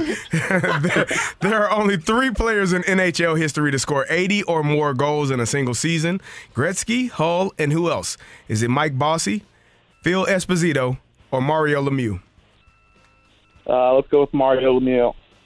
All right, Hall of Fame pass rusher Fred Dean is most well known for his Super Bowl runs with the 49ers in the second half of his career. Which team traded him to San Fran in 1981 and later called it one of the dumbest decisions in franchise history? Was it the San Diego Chargers, the Chicago Bears, or the Tampa Bay Buccaneers? Uh, Chicago Bears make a lot of mistakes. Let's go with them. All right, Sam. Which diminutive guard holds the NBA single season record with 30 assists? Single game. Single game record, excuse me. Which let me start over. Which diminutive guard holds the NBA single game record with 30 assists? John Stockton, Scott Skiles, or Rajon Rondo? Uh, Stockton. All right, and who is the only player in NFL history to tally multiple 20 plus sack seasons in their career? Is it DeMarcus Ware, J.J. Watt, or Mark Gastineau? Mm, J.J. Watt. All right, we will double check the scores, and we will bring in Randy Karraker. How you feeling, Sam? I wish you would ask some baseball questions, but uh. Well, we can blame Rock for that. That's Rock. Rock chose the questions. He didn't choose any baseball today. Shame on you, Rock. Randy is coming in. He has a, a couple of drinks. Oh my goodness, he has two drinks. He's double fisted. Mountain Dew in one and Propel in the other. You betcha, big he boy. is ready to roll. You you are you are all jacked up off Mountain Dew. You're ready to go. Yes, I am. Randy, say hello to Sam. Sam, good morning. How you doing? I'm good. Good morning. How are you? Doing well. Thanks for listening. Thanks for playing. We do appreciate you tuning in today. All right, Randy, you ready? Ready. All right, here we go. There are only three players in NHL history to score 80 or more goals in a single season Gretzky, Hull, and who else? If I'm not mistaken, Mario Lemieux had an 85 goal season, so I will go with uh, Super Mario. Randy, Hall of Fame pass rusher Fred Dean is most well known for his Super Bowl runs with the 49ers in the second half of his career. Which team traded him to San Fran in 1981, later calling it one of the worst moves in franchise history? That would have been uh, the Air Coryell Chargers that traded Fred Dean to the uh, San Francisco 49ers. Which diminutive guard holds the NBA single game record with 30 assists? Diminutive. Yeah. Yeah. uh, yes. 30 in a game. Mm-hmm. There's a lot of diminutive guards out there. The 1st Mhm. thing I think of is Muggsy Bogues, but I don't think he did 30. Diminutive. Nate Robinson, diminutive. Oh, the little guy that uh, Patrick had his jersey. Hold on, hold on, hold on. It was a Nuggets jersey. He was really diminutive. Okay, I got to do the lifeline here. Kerry. Okay, here we go. 30 in a game. John Stockton. No. Scott Skiles. No. Rajon Rondo. None of those are diminutive. Exactly. They're all six. They're all That's six one. diminutive. That's diminutive. That's, that's Oh diminutive my- for an That's NBA not. point guard. That You're is- either six six three is like the average height for an NBA no, point guard. diminutive is five nine, five eight. There you go. There's not that many of those. Who is the little guy for Denver? I'll go Scott Skiles, by the way. But who is the guy? Uh, diminutive. The little Not uh, Robert Pack. Um, I know who. I can see his face. Patrick had a. Uh, I'll, I'll see if Patrick knows. He had. A, he had his. Jersey. I know who you're talking about. Little tiny Earl Denver. Boykins. Earl Boykins. Earl there you go. Boykins. Thank you, Yeah, Texter, Patrick had from Boykins. 314. He was diminutive. Excuse Okay. me for saying six one NBA players. Are Six one small. is not diminutive. At all. In the NBA, I think At it is. all. That's all I'm saying. I see six one, and I think that's a small point guard. I, I said that we we had this. We were trying to hash this out before you got in here. Kerry's got a personal beef I- against I this. I definitely have a It's- personal because beef. He's, yeah, mhm. Yeah, I'm gonna say it, but I'm just gonna Boykins say it. five five. There you go. That's, That's diminutive. But there's like there's like six total guys who are shorter than like five diminutive is not anybody on this list. Diminutive Tiny, Archibald. Muggsy Bogues. Diminutive is a guard that's, smaller than Webb. Kerry and I. That's There shorter than Kerry and I. Listen, this is that's why diminutive. And this is why are I. you? This is 6'2". this is why I. And I'm five ten. They're all six one. That's not diminutive. That's the same Rock. size as me. I'm sorry, Kerry. this is a. Kerry's personally offended. it That's really the problem. is. I. I'll tell If you you all about played for the. Rams, you were six foot. Huh? If you played for the Rams, you were six There foot. you go. I was six feet in college. Yep. Lin, uh, London Fletcher, man, Yeah, six yeah. foot. Indeed. Still, he'd still be mad that my cutoff is six one. Oh, my um, no, I number like four. being six two, though. By the way, some people find six two uh, big and attractive, not diminutive. Yeah, not at all. Not all right, all. Uh, who is the only player, Randy, in NFL history to tally multiple 20 plus sack seasons? Okay, t- multiple twenty. Uh, so it wasn't Gastineau. I don't think that uh, Michael Strahan did it. Um, I think it was relatively recently. Uh, you know what I'm going to do? I'm going to go J.J. Watt. J.J., not T.J. I'm going to go J.J. That's what I'm going to say. He made a change late here in his in his rationale for his fourth question and answer. Wasn't enough for Randy Karraker to keep on rolling through the fight, or do we have my favorite thing in the world going into a weekend with Randy not too happy with me because Sam got a win? Ring that bell. Go crazy, folks! Go crazy! The winner and still champion of the fight, Randy Karraker. The fight is driven by Mobile On the Run. Join the On the Run STL Wash Club for a limited time offer of $5 a month. Download the app today. Just win, baby. I'm sorry, Randy. You, I mean, sorry. So I'm sorry, Sam. You, Randy. I'm not sorry for you. Uh, Sam, I'm sorry for you because Randy, you heard Mr. Buck, and that means that Randy got all four right. He beat you four to two today, Sam. Oh man, good job, Randy. Thank you, Sam. Appreciate it. Not a bad showing, Sam. The only three players in NHL history to score 80 or more goals in a single season. Gretzky did it twice. Brett Hull with that magical 86, and then Mario Lemieux right behind him in third, with with the third player ever to score 40. Fred Dean. Most well known for his Hall of Fame career, pretty much with the San Francisco 49ers, a lot of sacks, two Super Bowls, but he put up a bunch, and it was a bum trade by the San Diego Chargers who sent him up the road. And which diminutive, sorry, which uh, which Guard. which which, which Okay. guard I was gonna holds leave it the out. NBA single game record with 30 assists is in fact Scott Skiles, all 6'1", 185 pounds of him. And who's the only player in NFL history to tally multiple 20 plus sack seasons? It is in fact J.J. Watt who put up 20.5 in 2012 and 2014. Again, a 4-2 win for Randy. Th- Sam, thank you so much for joining the fight. Thank you so much for joining the show. Thanks, guys. Thanks, Sam. good one. Sam. Appreciate it. Have a good weekend. Okay, text to the Air Comfort Service text line 314 399 9646. So, what is the meaning of diminutive? Very small. Just as diminish means to grow smaller, diminutive means very small. Very small. When writing about language, diminutive as both an adjective and a noun refers to particular endings in the words made with them to indicate smallness. Earl Boykins. Uh, uh, uh, next one. Off the rails today? Yeah, kind of. Uh, Earl Boykins, 30 points at 5 feet 5 inches. A next one. That settles it. I'm officially now diminutive. That's from 314. Uh, in NBA, in relative to NBA, yes, Randy, you probably are. Randy, so we were in a meeting in Pittsburgh one day. And we were watching film, and I made a big this is catch why on the he's angry. sideline. This is why he's We- angry. We, were in practice, and I made a catch on the sideline, got both feet in, both feet in, Mhm. and our head coach, our fearless leader, Mike Tomlin, said, "Our diminutive fullback makes a heck of a catch." and Randy, at the time, I had no clue what diminutive meant, but I felt as though it was an insult. So I went and looked it up. I didn't have my phone. I went and figured it out. I said, "Hey, man, hey, what the hell you talking about? No damn diminutive. You, hey, Mike T." and he's laughing. He is laughing. I say, "Hey, man, do not do that again. It's not funny. Five five is diminutive. Muggsy Bogues is diminutive. Earl Boykins, The- Spud the- Webb. Isaiah Thomas, The the, new the, Isaiah. the- the new Isaiah Thomas is diminutive. When he put diminutive on there, I said, "Rock, what? What is this?" He said they're all under six one. It's unfortunate that my fight questions are so good. You guys have to find little things to Oh. nitpick. It's, it's, it's unfortunate, really, truly. All right. Well, it is what it is. We're, we're diminutive goes from I guess six two and under at this point. Yeah. Have you guys, by the way, uh, ever thought about the incongruity of the fact that you can order a jumbo shrimp? Nah. Makes me happy. I love jumbo shrimp. Barbecued shrimp over at uh, Annie Gunn's. Life changing. Try it. Uh, this is the opening drive on 101 ESPN. Kerry Davis. What? He's got his hands raised. Average in 2021, the Average- average, height for a point guard is six foot three.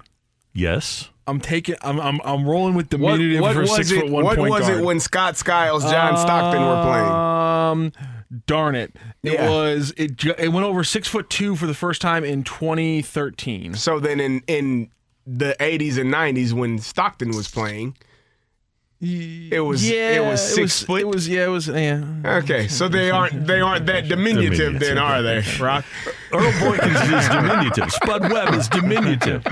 Five eight, five five. That's I knew five, when seven, you heard the names on the list, you were, what the hell is that? They're not diminutive. Everybody I said leading up to that Yes, was uh, a they were small guy, a little I think guy, Scott right? Smile. I think it's Scott Skiles Scott and Rajon Skiles is as 6'1". small point guards. I think of them as small point oh, guards. Rock. Even there's a You word difference. Kyle Kobe Lowry is not top 10. Kyle Lowry is What a are we small doing here? point guard with a large butt. now you're- small point you're- guard. you're- you're He's 5'10", Yeah. right? Kyle, Kyle Lowry? Lowry. It, He he's might be six- He's listed at six he foot looks like six he's about 5'11". Yeah, he's listed at, at, at six one, I think. Okay, so uh, you are kind of moving the goalposts here. Happy uh, you're, goalposts. uh, diminutive. This is according to our friends at Get- dictionary.com. another dictionary definition. Come on now. Extremely or unusually small. That's diminutive. All right, fair enough. Okay, thank you. Uh, coming up next, what are reasonable expectations for Lars Nootbaar in 2023? That's coming your way on 101 ESPN. You're back to the opening drive podcast on 101 ESPN. Presented by Dobbs Tire and Auto Centers.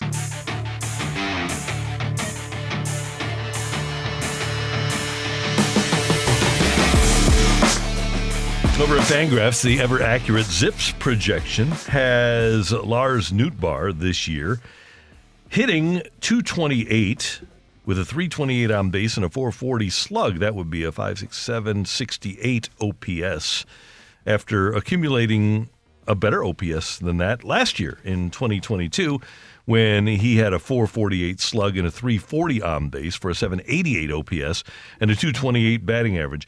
There are a ton of different projections. Many of the numbers people think that Nootbaar is going to be superb. Many of the other numbers people think that he will be below average.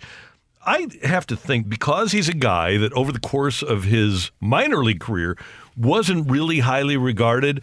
Kerry, I think he's a guy that found his way at the major league level last year and turned into a player. And I think he's figuring things out and brings things to the table that other people don't. I, I think that he is going to be fine. I don't think that he'll be necessarily a breakout 820 OPS Yeah. guy, but I think he'll be a really nice, serviceable player for the Cardinals. If he isn't that breakout star, um, does that lead to him not playing every day?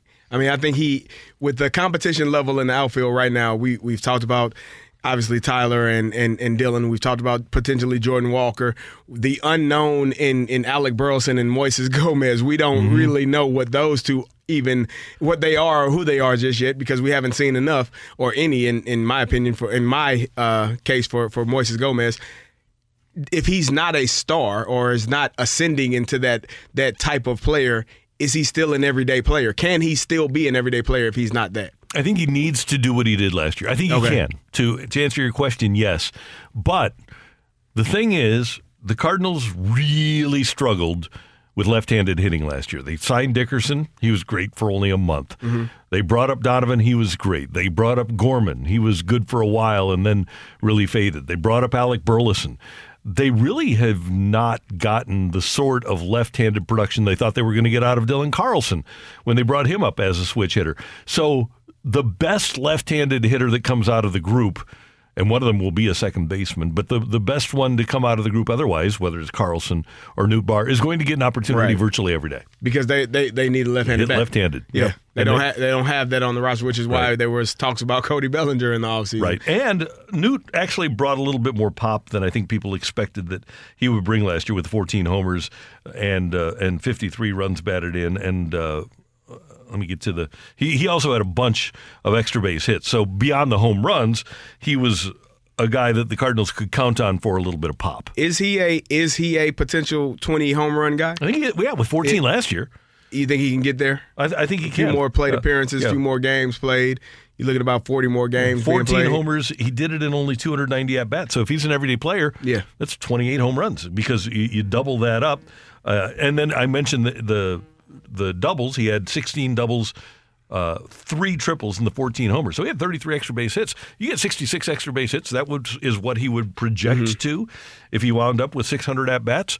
That's awesome. Yeah, I, I mean, we'll see if he gets that opportunity to get it. It's gonna it's gonna all play out in, in, in spring training. Who is gonna be the star? Who's gonna be the guy to get that chance?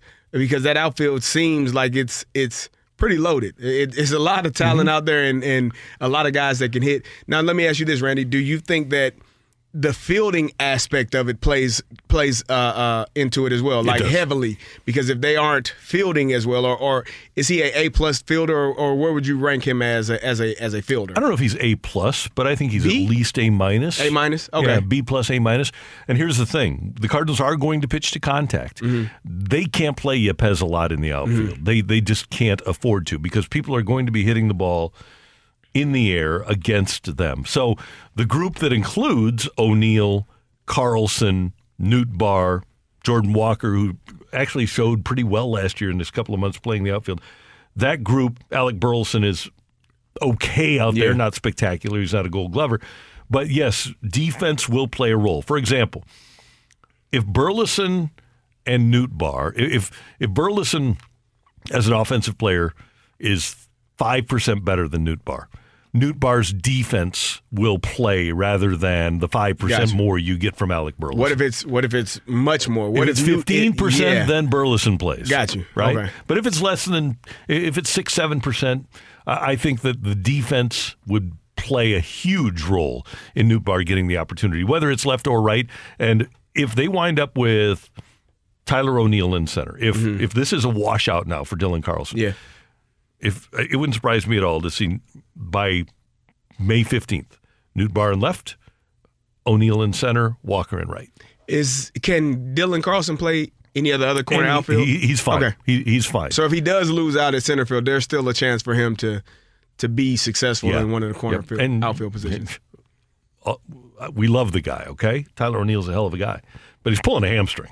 It's it's happening. Randy, he's been doing yoga and Pilates. The the the body has changed. But he's still powerlifting. Yeah, but, yeah let's see. he's strengthening, lengthening those muscles. He's gonna Yeah. be good to go. He's he's the one guy I think that I've ever seen play sports where I say, "Don't run so hard."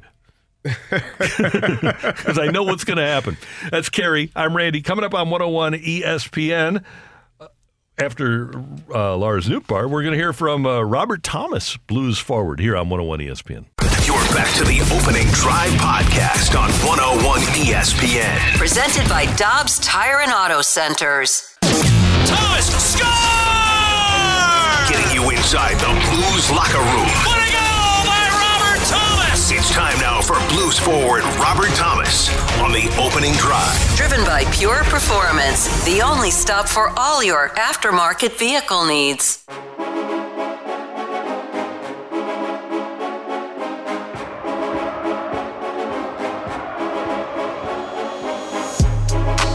Super Bowl champ Kerry Davis, I'm Randy Karraker. The Blues back in action tomorrow at Enterprise Center. It's a day game against the Pittsburgh Penguins, and it's time for our weekly visit with Blues Center Robert Thomas, who joins us via the Brown and Crouppen Celebrity Line. Good morning, Mr. Thomas. How you doing?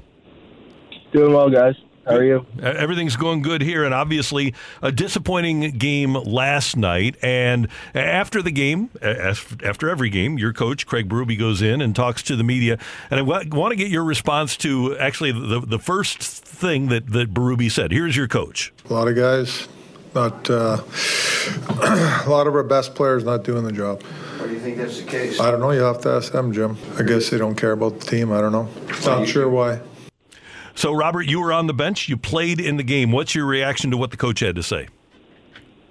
Yeah, it's obviously frustrating to hear that, and um, yeah, I've been a part of this team for a long time, and um, you know what he said uh, could be further from the truth. Um, you know, I know everyone in that room cares, and uh, yeah, it's frustrating to hear. Um, you know, you go through big ups and big downs of pro sports, and um, you know, I've been a part of the team when we're winning, and you know, part of the team when you know we're going the other way. So uh, it's frustrating, and you know, it, you know, it feels like we, we've just been chasing chasing the play a lot lately. Um, you know, you don't have control of it, and you know, it doesn't doesn't look like you, you know, the best best out there when you're chasing it. So, um, you know, I've always taken accountability, and um, I know I need to be better and, and step up and find a way through this. But uh, it comes as a team. Um, it comes sticking together, and um, you just got to get back to it and, and keep fighting and uh, you know work your way through it. Hey, Robert, you all were up 2 0 uh, early in the game, and then it, it just kind of got away from you. What are you seeing? Like you said, you're chasing the play, but what else are you seeing that, that could possibly help prevent those leads from, from being lost and losing games in that manner? Yeah, uh, I think it's you. You know, you got to stick with our system. Um, you know, we've been given a system, and we've we've proven that it works. And um, the system's hard work and uh, controlling the play, and um, those are those are important things that you need to do throughout the whole game, and in order to to succeed. Robert Thomas is with us on 101 ESPN. And Robert, one of the things that Doug Armstrong said when uh, you agreed to your extension last summer was someday Robert Thomas is going to be the captain of this club. You're, you're obviously, like you said, you've been around a long time. You've got pretty much as much seniority as anybody. Uh, How do you how does that manifest itself from your perspective as you become a leader? How would you like to lead?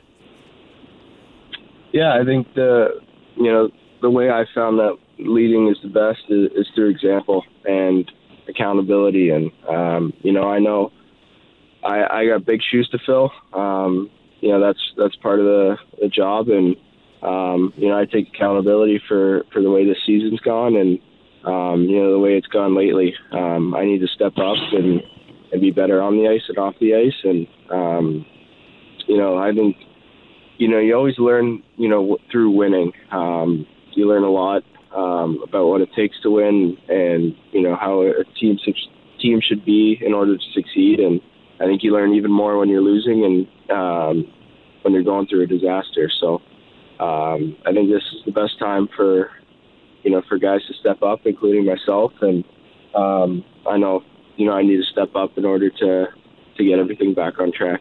Robert, do you look at this as a disaster right now? I wouldn't say it's a disaster. I think uh, uh, I think you know it's obviously not the position we wanted to be in coming into the season. Um, it's frustrating. Uh, you know, I had high hopes for our team and high hopes for myself, and uh, I feel like I I haven't been playing up to to what I've hoped, and um, yeah, I need to find a way to get back to to doing that. Hey, Robert, it seems as though uh, you all came out of the break, you know, playing well, playing extremely well. Then the trade of O'Reilly happened and things kind of went south. Is it simple as, you know, just kind of not having the guy there that had been there so long and, and guys needing to fill that void or fill in that role? Or is it something more, more, more to it than just that? No, I think uh, yeah, it obviously sucks. The you know after the break we we had two guys that we're part of the Stanley Cup run, and big parts of this team for a long time go, and um, you know that's part of the business. Um, that's part of the situation we, we put ourselves in, and them having expiring contracts, and um, yeah, that's part of it. But uh, it's not an excuse. Um, we still have a lot of great players in the room, and a lot of great leaders, and um, you know it's on all of us and, and myself to, to step up and fill that void. Hey, Robert, when when you have a frustrating game like that, and people they, they might not believe it, but you are like, like you said, you're emotionally invested. You care about what's going on. What's that night like after you come home last night?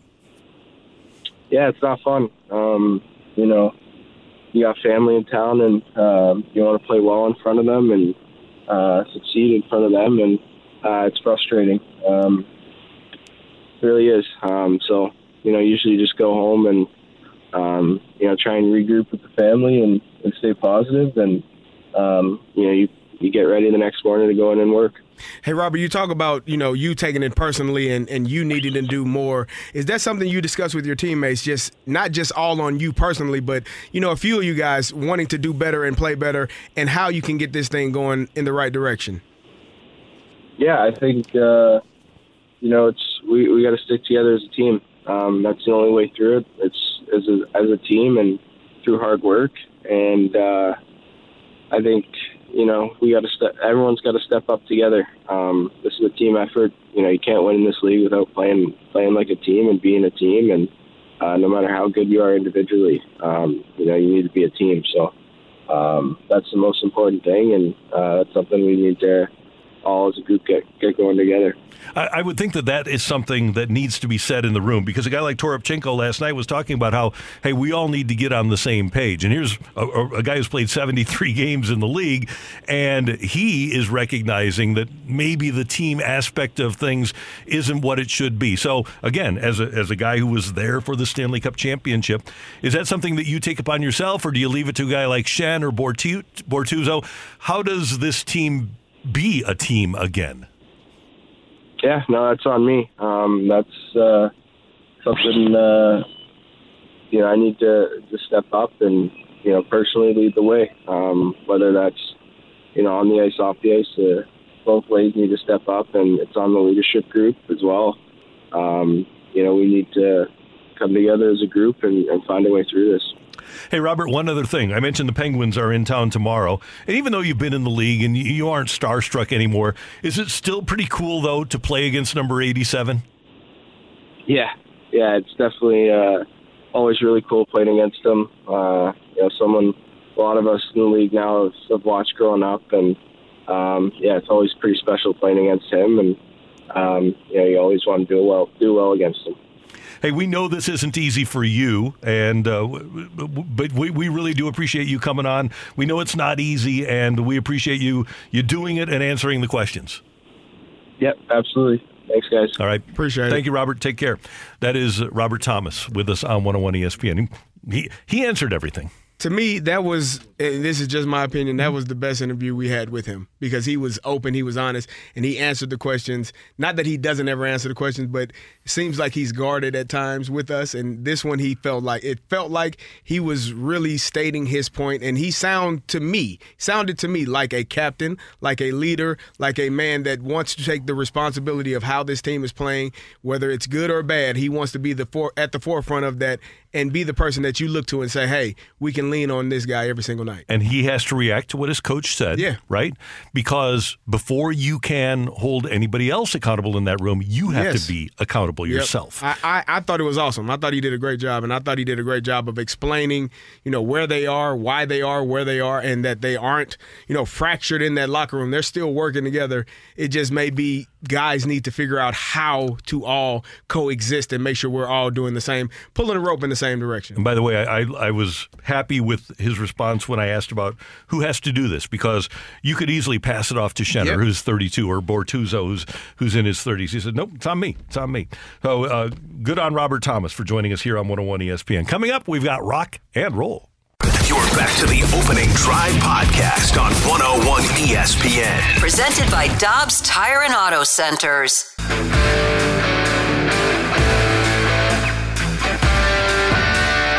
Let's rock. Let's rock today. Rock and roll coming up, and uh, we've gotten a lot of texts. And we, I just want to reiterate, Kerry, I know you agree with me that uh, that is not an easy interview for No. Robert Thomas to Not at do. And I thought that he handled it very well. Those are tough. It's it's a tough situation to deal with. Come on the radio every week. He knows that we aren't going to kill him, Right. But he also knows that there are going to be tough questions that have to be asked when things are going the way they are. And I thought he handled. He's 24 years old. He handled things very, very well. He he handled it like a pro. Yeah. Like a like a captain, like a a veteran, a guy that is supposed to be the leader of your team, the leader of your squad. You stand in front of everyone, you take the questions, you answer them to the best of your ability. You don't duck, you don't shy away. That is what you look for in a captain, in a person that is going to lead your organization for years to come. So thanks to Robert for being as transparent as he was. a little little behind you know uh, it, it's incredible what he did and, and the leadership shows up and he, he knew it was coming and it- it's impressive to me that he didn't finalize his time by the way until after the game last night so like Sure. a- he knew what had happened Yeah. and he was still like yeah yeah where, wh- which time do you need me i mean he's that that says a lot to me about who, who he who he is and a lot of the captain questions have popped up lately and i think that was uh, that was an answer to some of them i think Says a lot to me about how late this show is prepared. Sometimes, you know. shot, shot, shot, shot, shot, shots. what, do you got, what do you got for us, big boy? Not diminutive, big boy. Playing, ta- oh. playing phone tag, excuse me. Earlier today, there was a bombshell interview, or excuse me, story posted on The Athletic. Mike Sando and two other writers, Russell Wilson, and the problems that he had with his head coach, Pete Carroll. Apparently, on his way out, or before he was on his way out, he tried to get. Pete Carroll and general manager John Schneider fired in hopes the team could then get Sean Payton as his coach. The, funny the way the world turns. Well, Randy, in the time that we first saw this article at about 6:45, and now Russell Wilson jumped on Twitter with a response. He tweeted this at 7:30 today. I love Pete, and he was a father figure to me. And John believed in me and drafted me as well. I never wanted them fired. All any of us wanted was to win. I'll always have respect for them and love for Seattle. Hmm. I mean, This is a pretty well sourced story Yeah. with three really accomplished journalists. Based on Russell Wilson's history, I have a tendency to trust them. I mean, yeah. One thing I've learned in life, Randy, is is the the the, the key for me when I'm whenever I'm hearing a story is who has more motive to lie.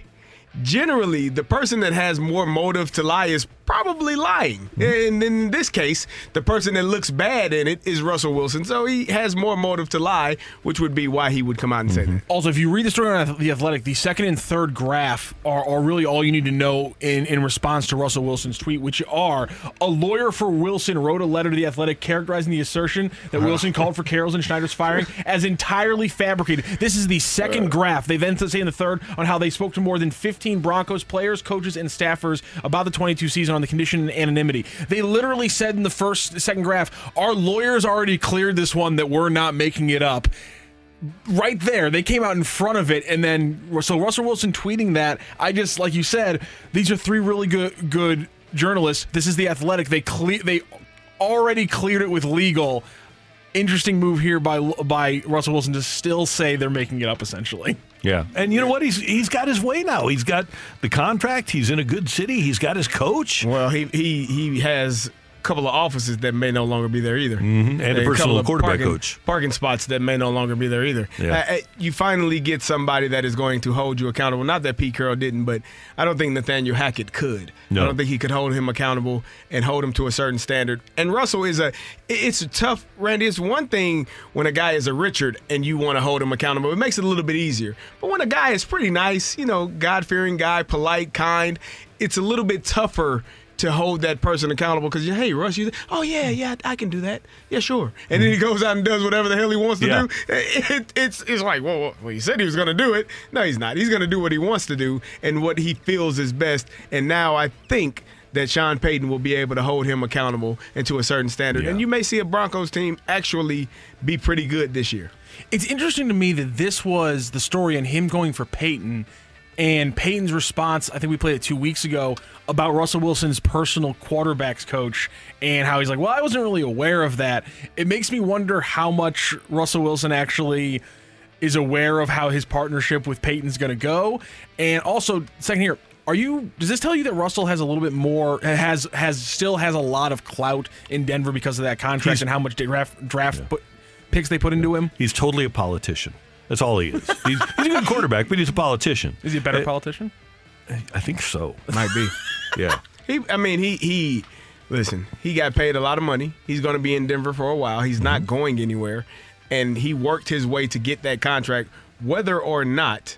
You know that he he tried to get those guys fired. They had enough of it and moved moved on mm-hmm. from him, and he got to a position where he's gonna get he- he's gonna get paid for a few years to come. Look, every quarterback has some diva in him. I'll bet even Big Ben had some diva in him, right? Every every, Every- a lot. yeah. There's a lot of athletes that do. But Russell's on a different level. Yeah.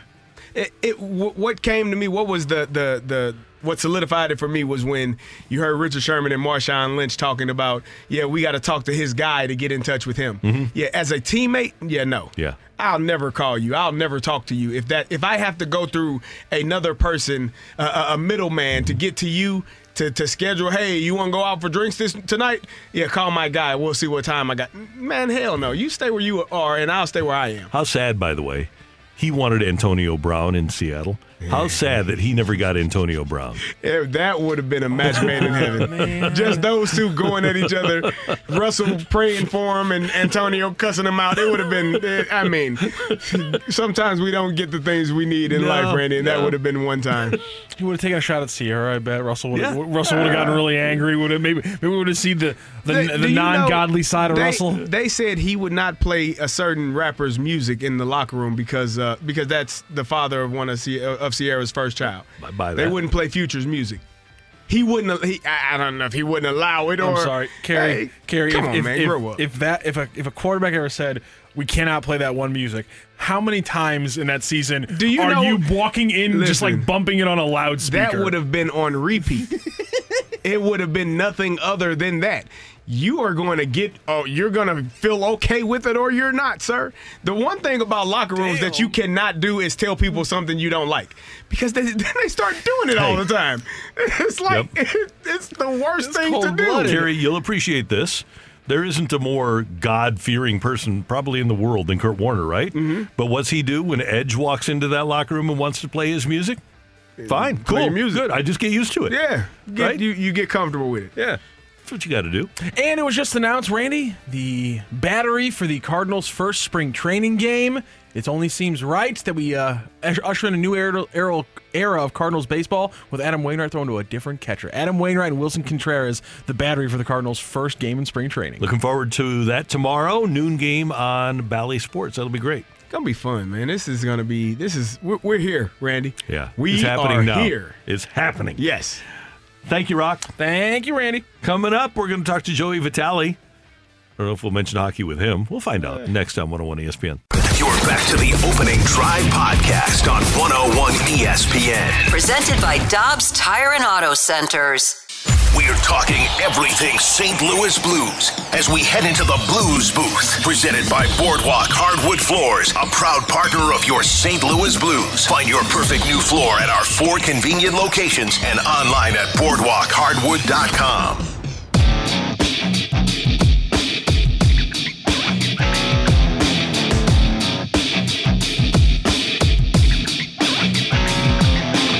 Here I am in St. Louis, Missouri, with the prides of Pittsburgh, Pennsylvania. Steelers Super Bowl champ Kerry Davis, former Penguin superstar Joe Vitale, joining us on the Brown and Crouppen Celebrity Line. Joey V, good morning. How you doing? Hey, Randy, Kerry, what's going on? Yeah, a bunch more uh, of the Pittsburgh Penguinos actually coming to town tonight for the big, the big face-off tomorrow afternoon here at the Enterprise Center. Who do you have dinner with?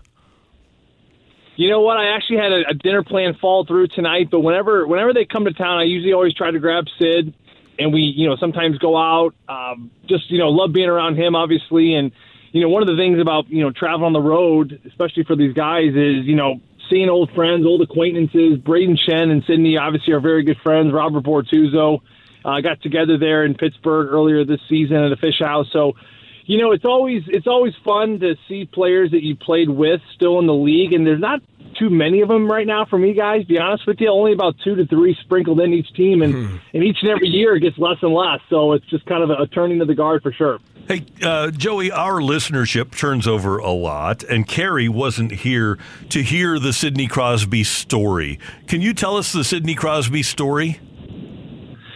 Wow, geez, there's many of them. I, I'm assuming you're talking about the superstitious one. Yes, sir.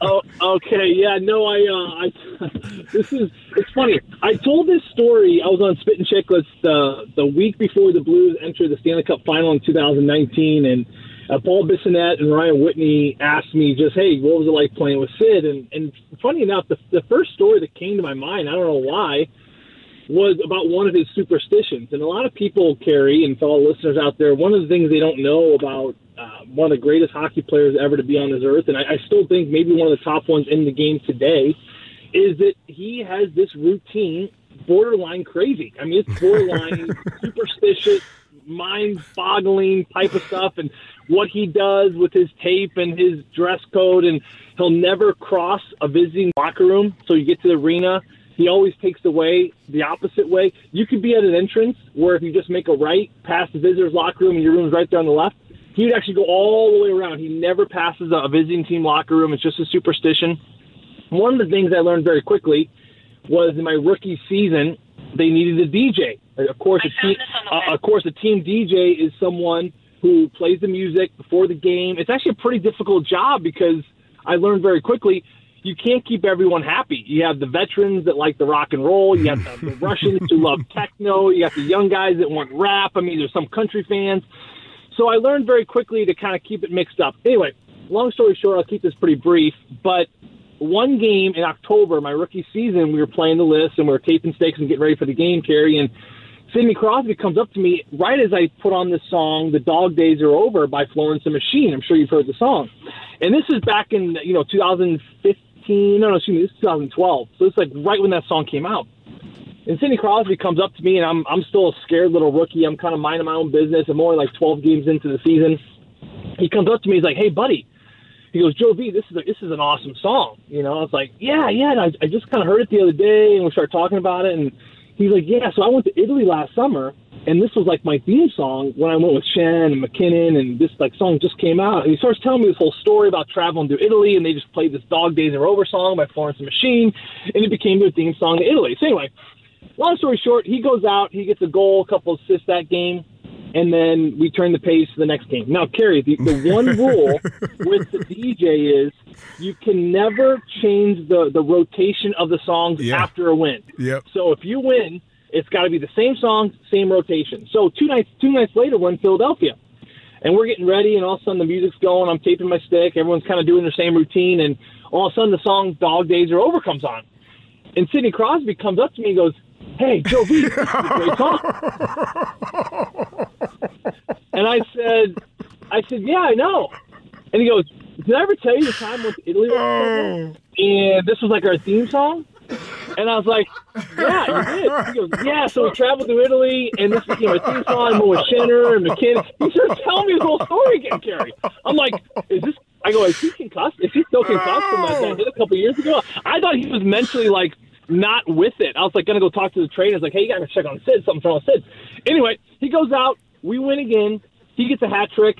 The next game, you guessed it, same thing. Terry, we went on a 17 game win streak all throughout December. Oh, my God. For 17 straight. I swear to you, Kerry, by the 15th game, I'm hiding in the bathroom. I'm in, I'm in the bathroom stall. When that song comes on, I'm, I'm hiding out. All of a sudden, the oh. song's coming to an end. All of a sudden, I hear the door go boof, like fly open. He's like, "Hey, Joe!" I'm like, "What?" He's like, "This is a good song." I was like, oh. "Yeah, I know." He goes, "Every time time we're here, the song?" I'm like, "Oh my god, yeah!" And of course, we lost. Like, on the, oh.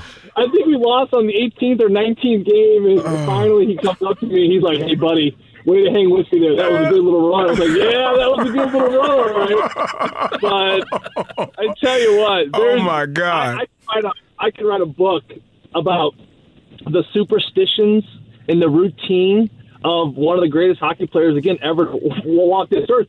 And you know what's funny, Kerry? I'm sure you've you've played with players like this who were so elite and they had that routine. And a part of their routine, believe it or not, was in dealing with other players. Other players were part of their routine. And of ah. course, as a player, you want to be available to those types of guys, whatever they need. And it's not that they're arrogant or you just want to like serve them or, or, or you know, roll out the red carpet.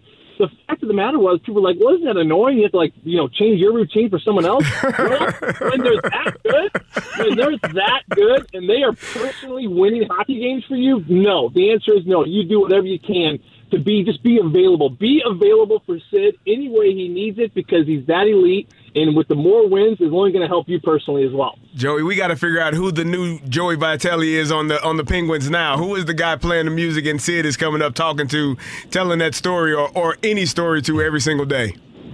I tell you what, yeah, I, I- don't know. I, I would imagine it could even be St. Louis. Well, not native. He, he lives here currently, but it's Chad Ruhwedel, the defenseman. Um, crazy story about Chad. He he actually was from California. He's a defenseman. You'll see him tomorrow afternoon. Defenseman from San Diego, California, of all places.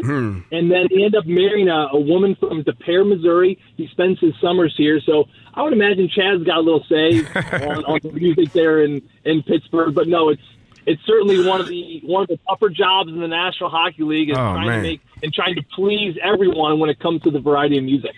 Hey, Joey, before we let you go, the United States shooting a lot of things out of the sky these days. What's your take on UFOs? I, mean, they're shooting a ton of stuff out of the sky. You sure are. Shoot, you know what I mean? I tell you what, um, UFOs. Geez, I I'm intrigued by them. I'm fascinated by them. I think if this if this space, outer space, is is truly infinite, uh, I would imagine there has to be some sort of life out there. Uh, I wouldn't know if I would shoot it down or even attempt to shoot it down because look, look, this is the way I see it if we don't know what's out there because our technology can only go so far, think about this. If a UFO made it to us, how much better is their technology over our technology? So uh, I would imagine that the shields that they're going to come with and all the kind of um, weaponry, if you will, uh, I wouldn't want to piss them off. Let's just put it that way. So if they can get it to our Earth, they clearly are far more advanced than we are. So we should probably almost open our arms and make nice, if that makes sense. I agree with you 100%. And I refuse to believe that they're just they're floating balloons. They, they've got they've got more sophisticated things than that.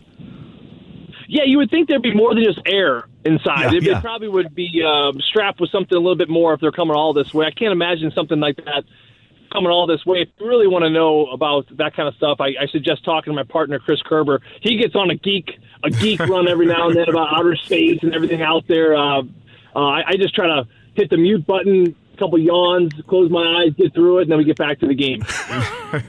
You're the best. Hey, did you run this morning? Oh yeah, run every morning, bud. Every Friday morning, rain or shine. Uh, we got these group of guys. They're really into David Goggins. Have you seen this David Goggins character? Oh, I'm sure yeah. Heard of them. They're, they're all up in David. Yeah, David God. I know a lot of people love David Goggins, and I love him too. And his book, "You, you Can't Hurt Me," is a fascinating book about. Here's a gentleman who just turned his whole life around, and and everyone's got the David Goggins, you know, hashtags and you know quotes and. I think David Goggins has been divorced like four times. Like I get, like, like gentlemen, like we're like guys, we're married, we got children. We can only take a small sample size of what David Goggins is actually doing. If we turn into David Goggins, like there's no way we can keep up with the rest of our life. But uh, there's certainly in spurts. Uh, my group is certainly wonderful, but we have this David Goggins approach. Approach that there's no days off, and and certainly even on a cold morning like this morning, Randy, we are we were we are hap- happy to get after it and, and hop on the run, grab a little coffee, mingle a little bit, and then be on our way. All right, have a great weekend. Are you going to casino night? Are you going to be there on Sunday night? I will be there at the casino night. You going? I will see you there. Yes, sir. Yeah, it's a casino night with a cowboy theme. My wife asked me the other day, she's like, okay, so it's a casino night, so I need to wear something kind of flashy. I said, yeah, yeah, wear something flashy. And then apparently she got a message from one of her friends saying, Joey, you didn't tell me it's a cowboy theme. I go, whoa, whoa, whoa, hold on a minute.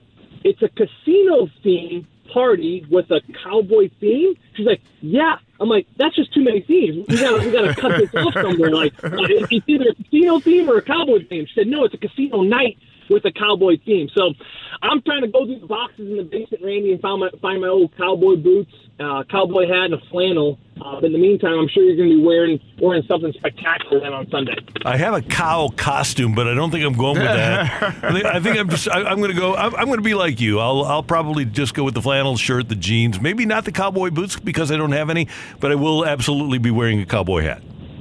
That's my bucket list, buddy. Maybe you and me and, and Carrie, we can go on a on, on a on a herd ride one of these days. I always wanted to grab a bunch of a bunch of bulls and cows from like up in Montana, and I wanted to herd them all the way down to Texas. You know, like I always tell my wife that's my dream, and she looks at me like, "Really? That's your dream? That's what you do?" I go, yeah, that's what I want to do in my life. Leave me alone. I just want to herd a, herd a bunch of cattle from Montana to Texas." Sleep under the stars, make my own coffee, black, drink it black like the Cowboys do, kick my boots up on the rock, and just tip my hat down. You know that, that scene, like the tip the hat uh, tip down, you Yeah. take a little snooze. Yeah. That's what I want out of life. And apparently, I got myself into trouble because my wife and my plan, my master plan in life didn't involve her. So there to show you. we'll work on it. All right, Joey V. Have a great weekend, and we'll see you Sunday. Take care. See you, boys. Yep. Joe Vitale, Blues analyst on 101 ESPN. How, Uh, how great is he? He is awesome. He's amazing. I, I, he painted that picture perfectly. Cowboy boots up on the rock, hat tilted down. Oh yeah, taking a nap. Yep.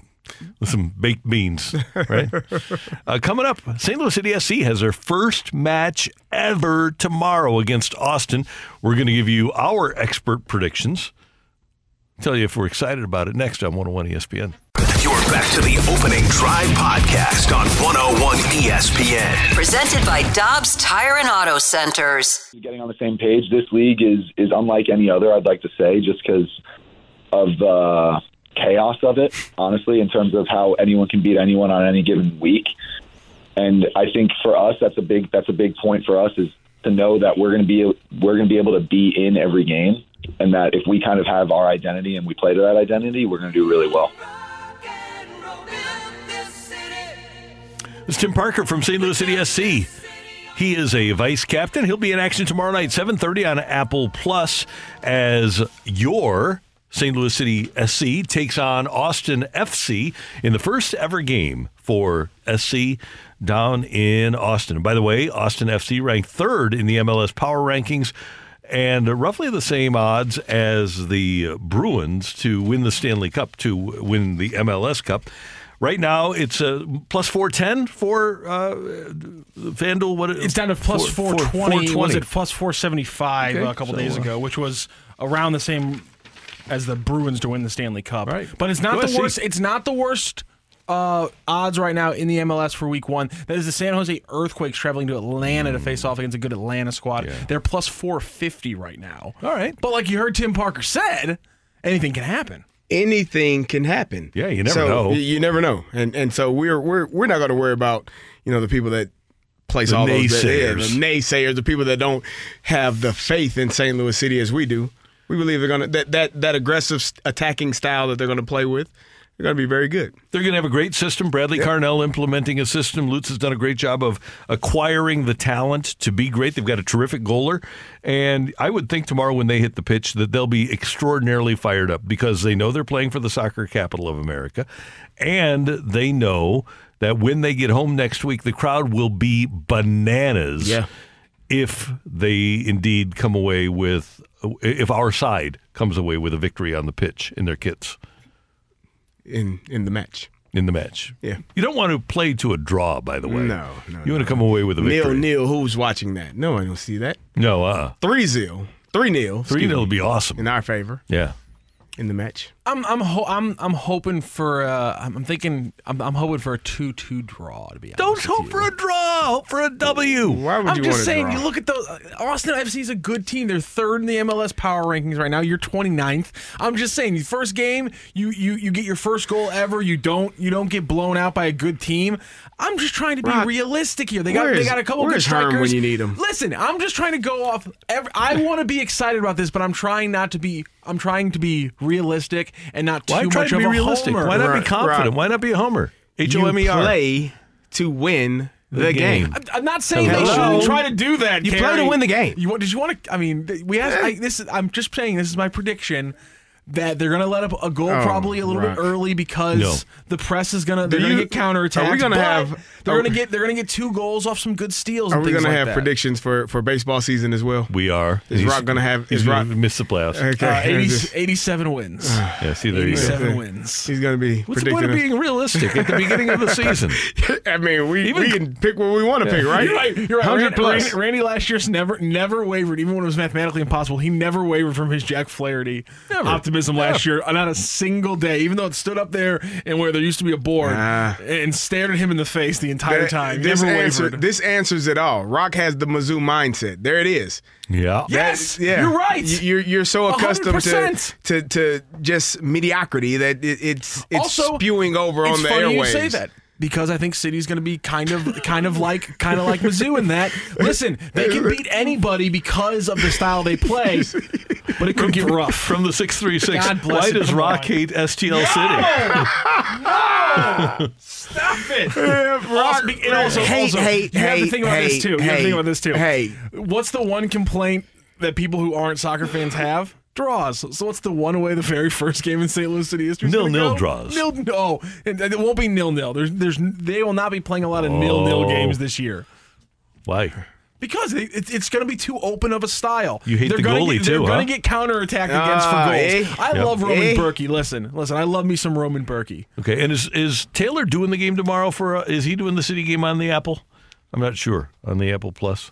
He might be because he loves St. Louis City SC and it's the first game in their history. I can't imagine that he wouldn't want to be involved. He's not answering. And then Rock's on messages. Apple, you can flip to the local broadcast, right? Who's, and who's our play-by-play guy? The play-by-play guy is going to be Joey Zanaboni. Oh, how you doing? It's not how he talks, unfortunately. Isn't that what? Isn't that what? It wasn't Joey Zanaboni and friends. It's Joey Tribbiani. Oh, Joey Zanaboni is a uh, is a is a South City kid who I went to grade school with. Oh, okay. He was you in- you guys worked together on the ambush and we game. were together in the ambush team. He was little, we were literally in kindergarten through eighth grade and every, uh, in class together. Same Joey year and Z. everything. He's, he's a great broadcaster. It's going to be a lot of fun. Um, and, and heck, well, well, after after you hear two or three of his goal calls, I guarantee we're going to have to get him on on the show at some Yeah, point. so that'll take a couple months. Wow! Where's the where's, where's the where's, where's the why does Randy hate city text? Come on, people, let's go, oh, let's go, man. get in here. Well, Six three six, by the way, says three zero City. Three one four says 3-0. Three nil loss. Realistic. See, I'm not the only person who's. But why don't you want to be? Why don't you want to be optimistic? What's wrong with optimism? There's nothing What's wrong with being I think- happy? I think a two He, two. he fights happiness. I think he it kinda does. He I'm kinda, sorry. he kind of bucks back is at a, happiness. Is a two two draw? What'd you say? Listen, choose you're happy. Not, you're not wrong. Uh, choose Yeah, happy. Hashtag choose Hashtag happy. choose just, happy. Just because you're correct doesn't mean you're right. Um, Keep smiling. You're plus four. You're Eeyore. You're plus. Uh, listen, I always felt sorry for you. All right, you're plus four twenty. you're, you're plus four twenty. How is a draw negative? What are the odds on a draw? Hold on. How much money do you make if you bet twenty bucks at plus four twenty? That's optimism right there. A draw is plus two eighty. I'm going for the long shot, baby. I I'm, can- I'm I think I can get- I think I can get better Gotta go odds. for the I think I money. can get better odds for Nikola Jokic to win a third straight MVP what right did now. you What did you say the odds were for them to win the championship? Uh, like plus sixteen thousand. Somebody actually just made that bet. I'm, I'm- Somebody put in put seventy five bucks down. Our buddy Chris Muir. okay. That's not a bad bet. I mean, seventy five dollars. You're gonna spend that on. Let's see, You know, Christopher. something. What you what, what was it? Was Rocky it plus wakes 16? up and hates optimism. He That's does- not I- true. I- I- now- I'm Yeah, so plus happy 16. about this Plus team. 16,000. But did I you, we we read it yesterday. The MLS. Dot com You or are kind of a- MLSsoccer.com um, rundown said the front six of this team is largely unknown. Have some hope, man. I'm there's no with, hope hey, for I'm with Tim Parker. Anything can happen. Eh, okay. I'm just, you know, going to save my anything can happen chaos for a 3-1 win over Sporting Kansas City. Largely unknown. Had they ever heard of Kurt Warner? Had they ever heard of Torry Holt? Never. Had they ever heard of London I London mean, Torry Holt was Fletcher? a first round pick. I'm sure some people had heard of him. Nah, nobody did. not not, not Yeah. enough people. Went to a fairly large the- school on the East Tom Coast. The Newton, eh, country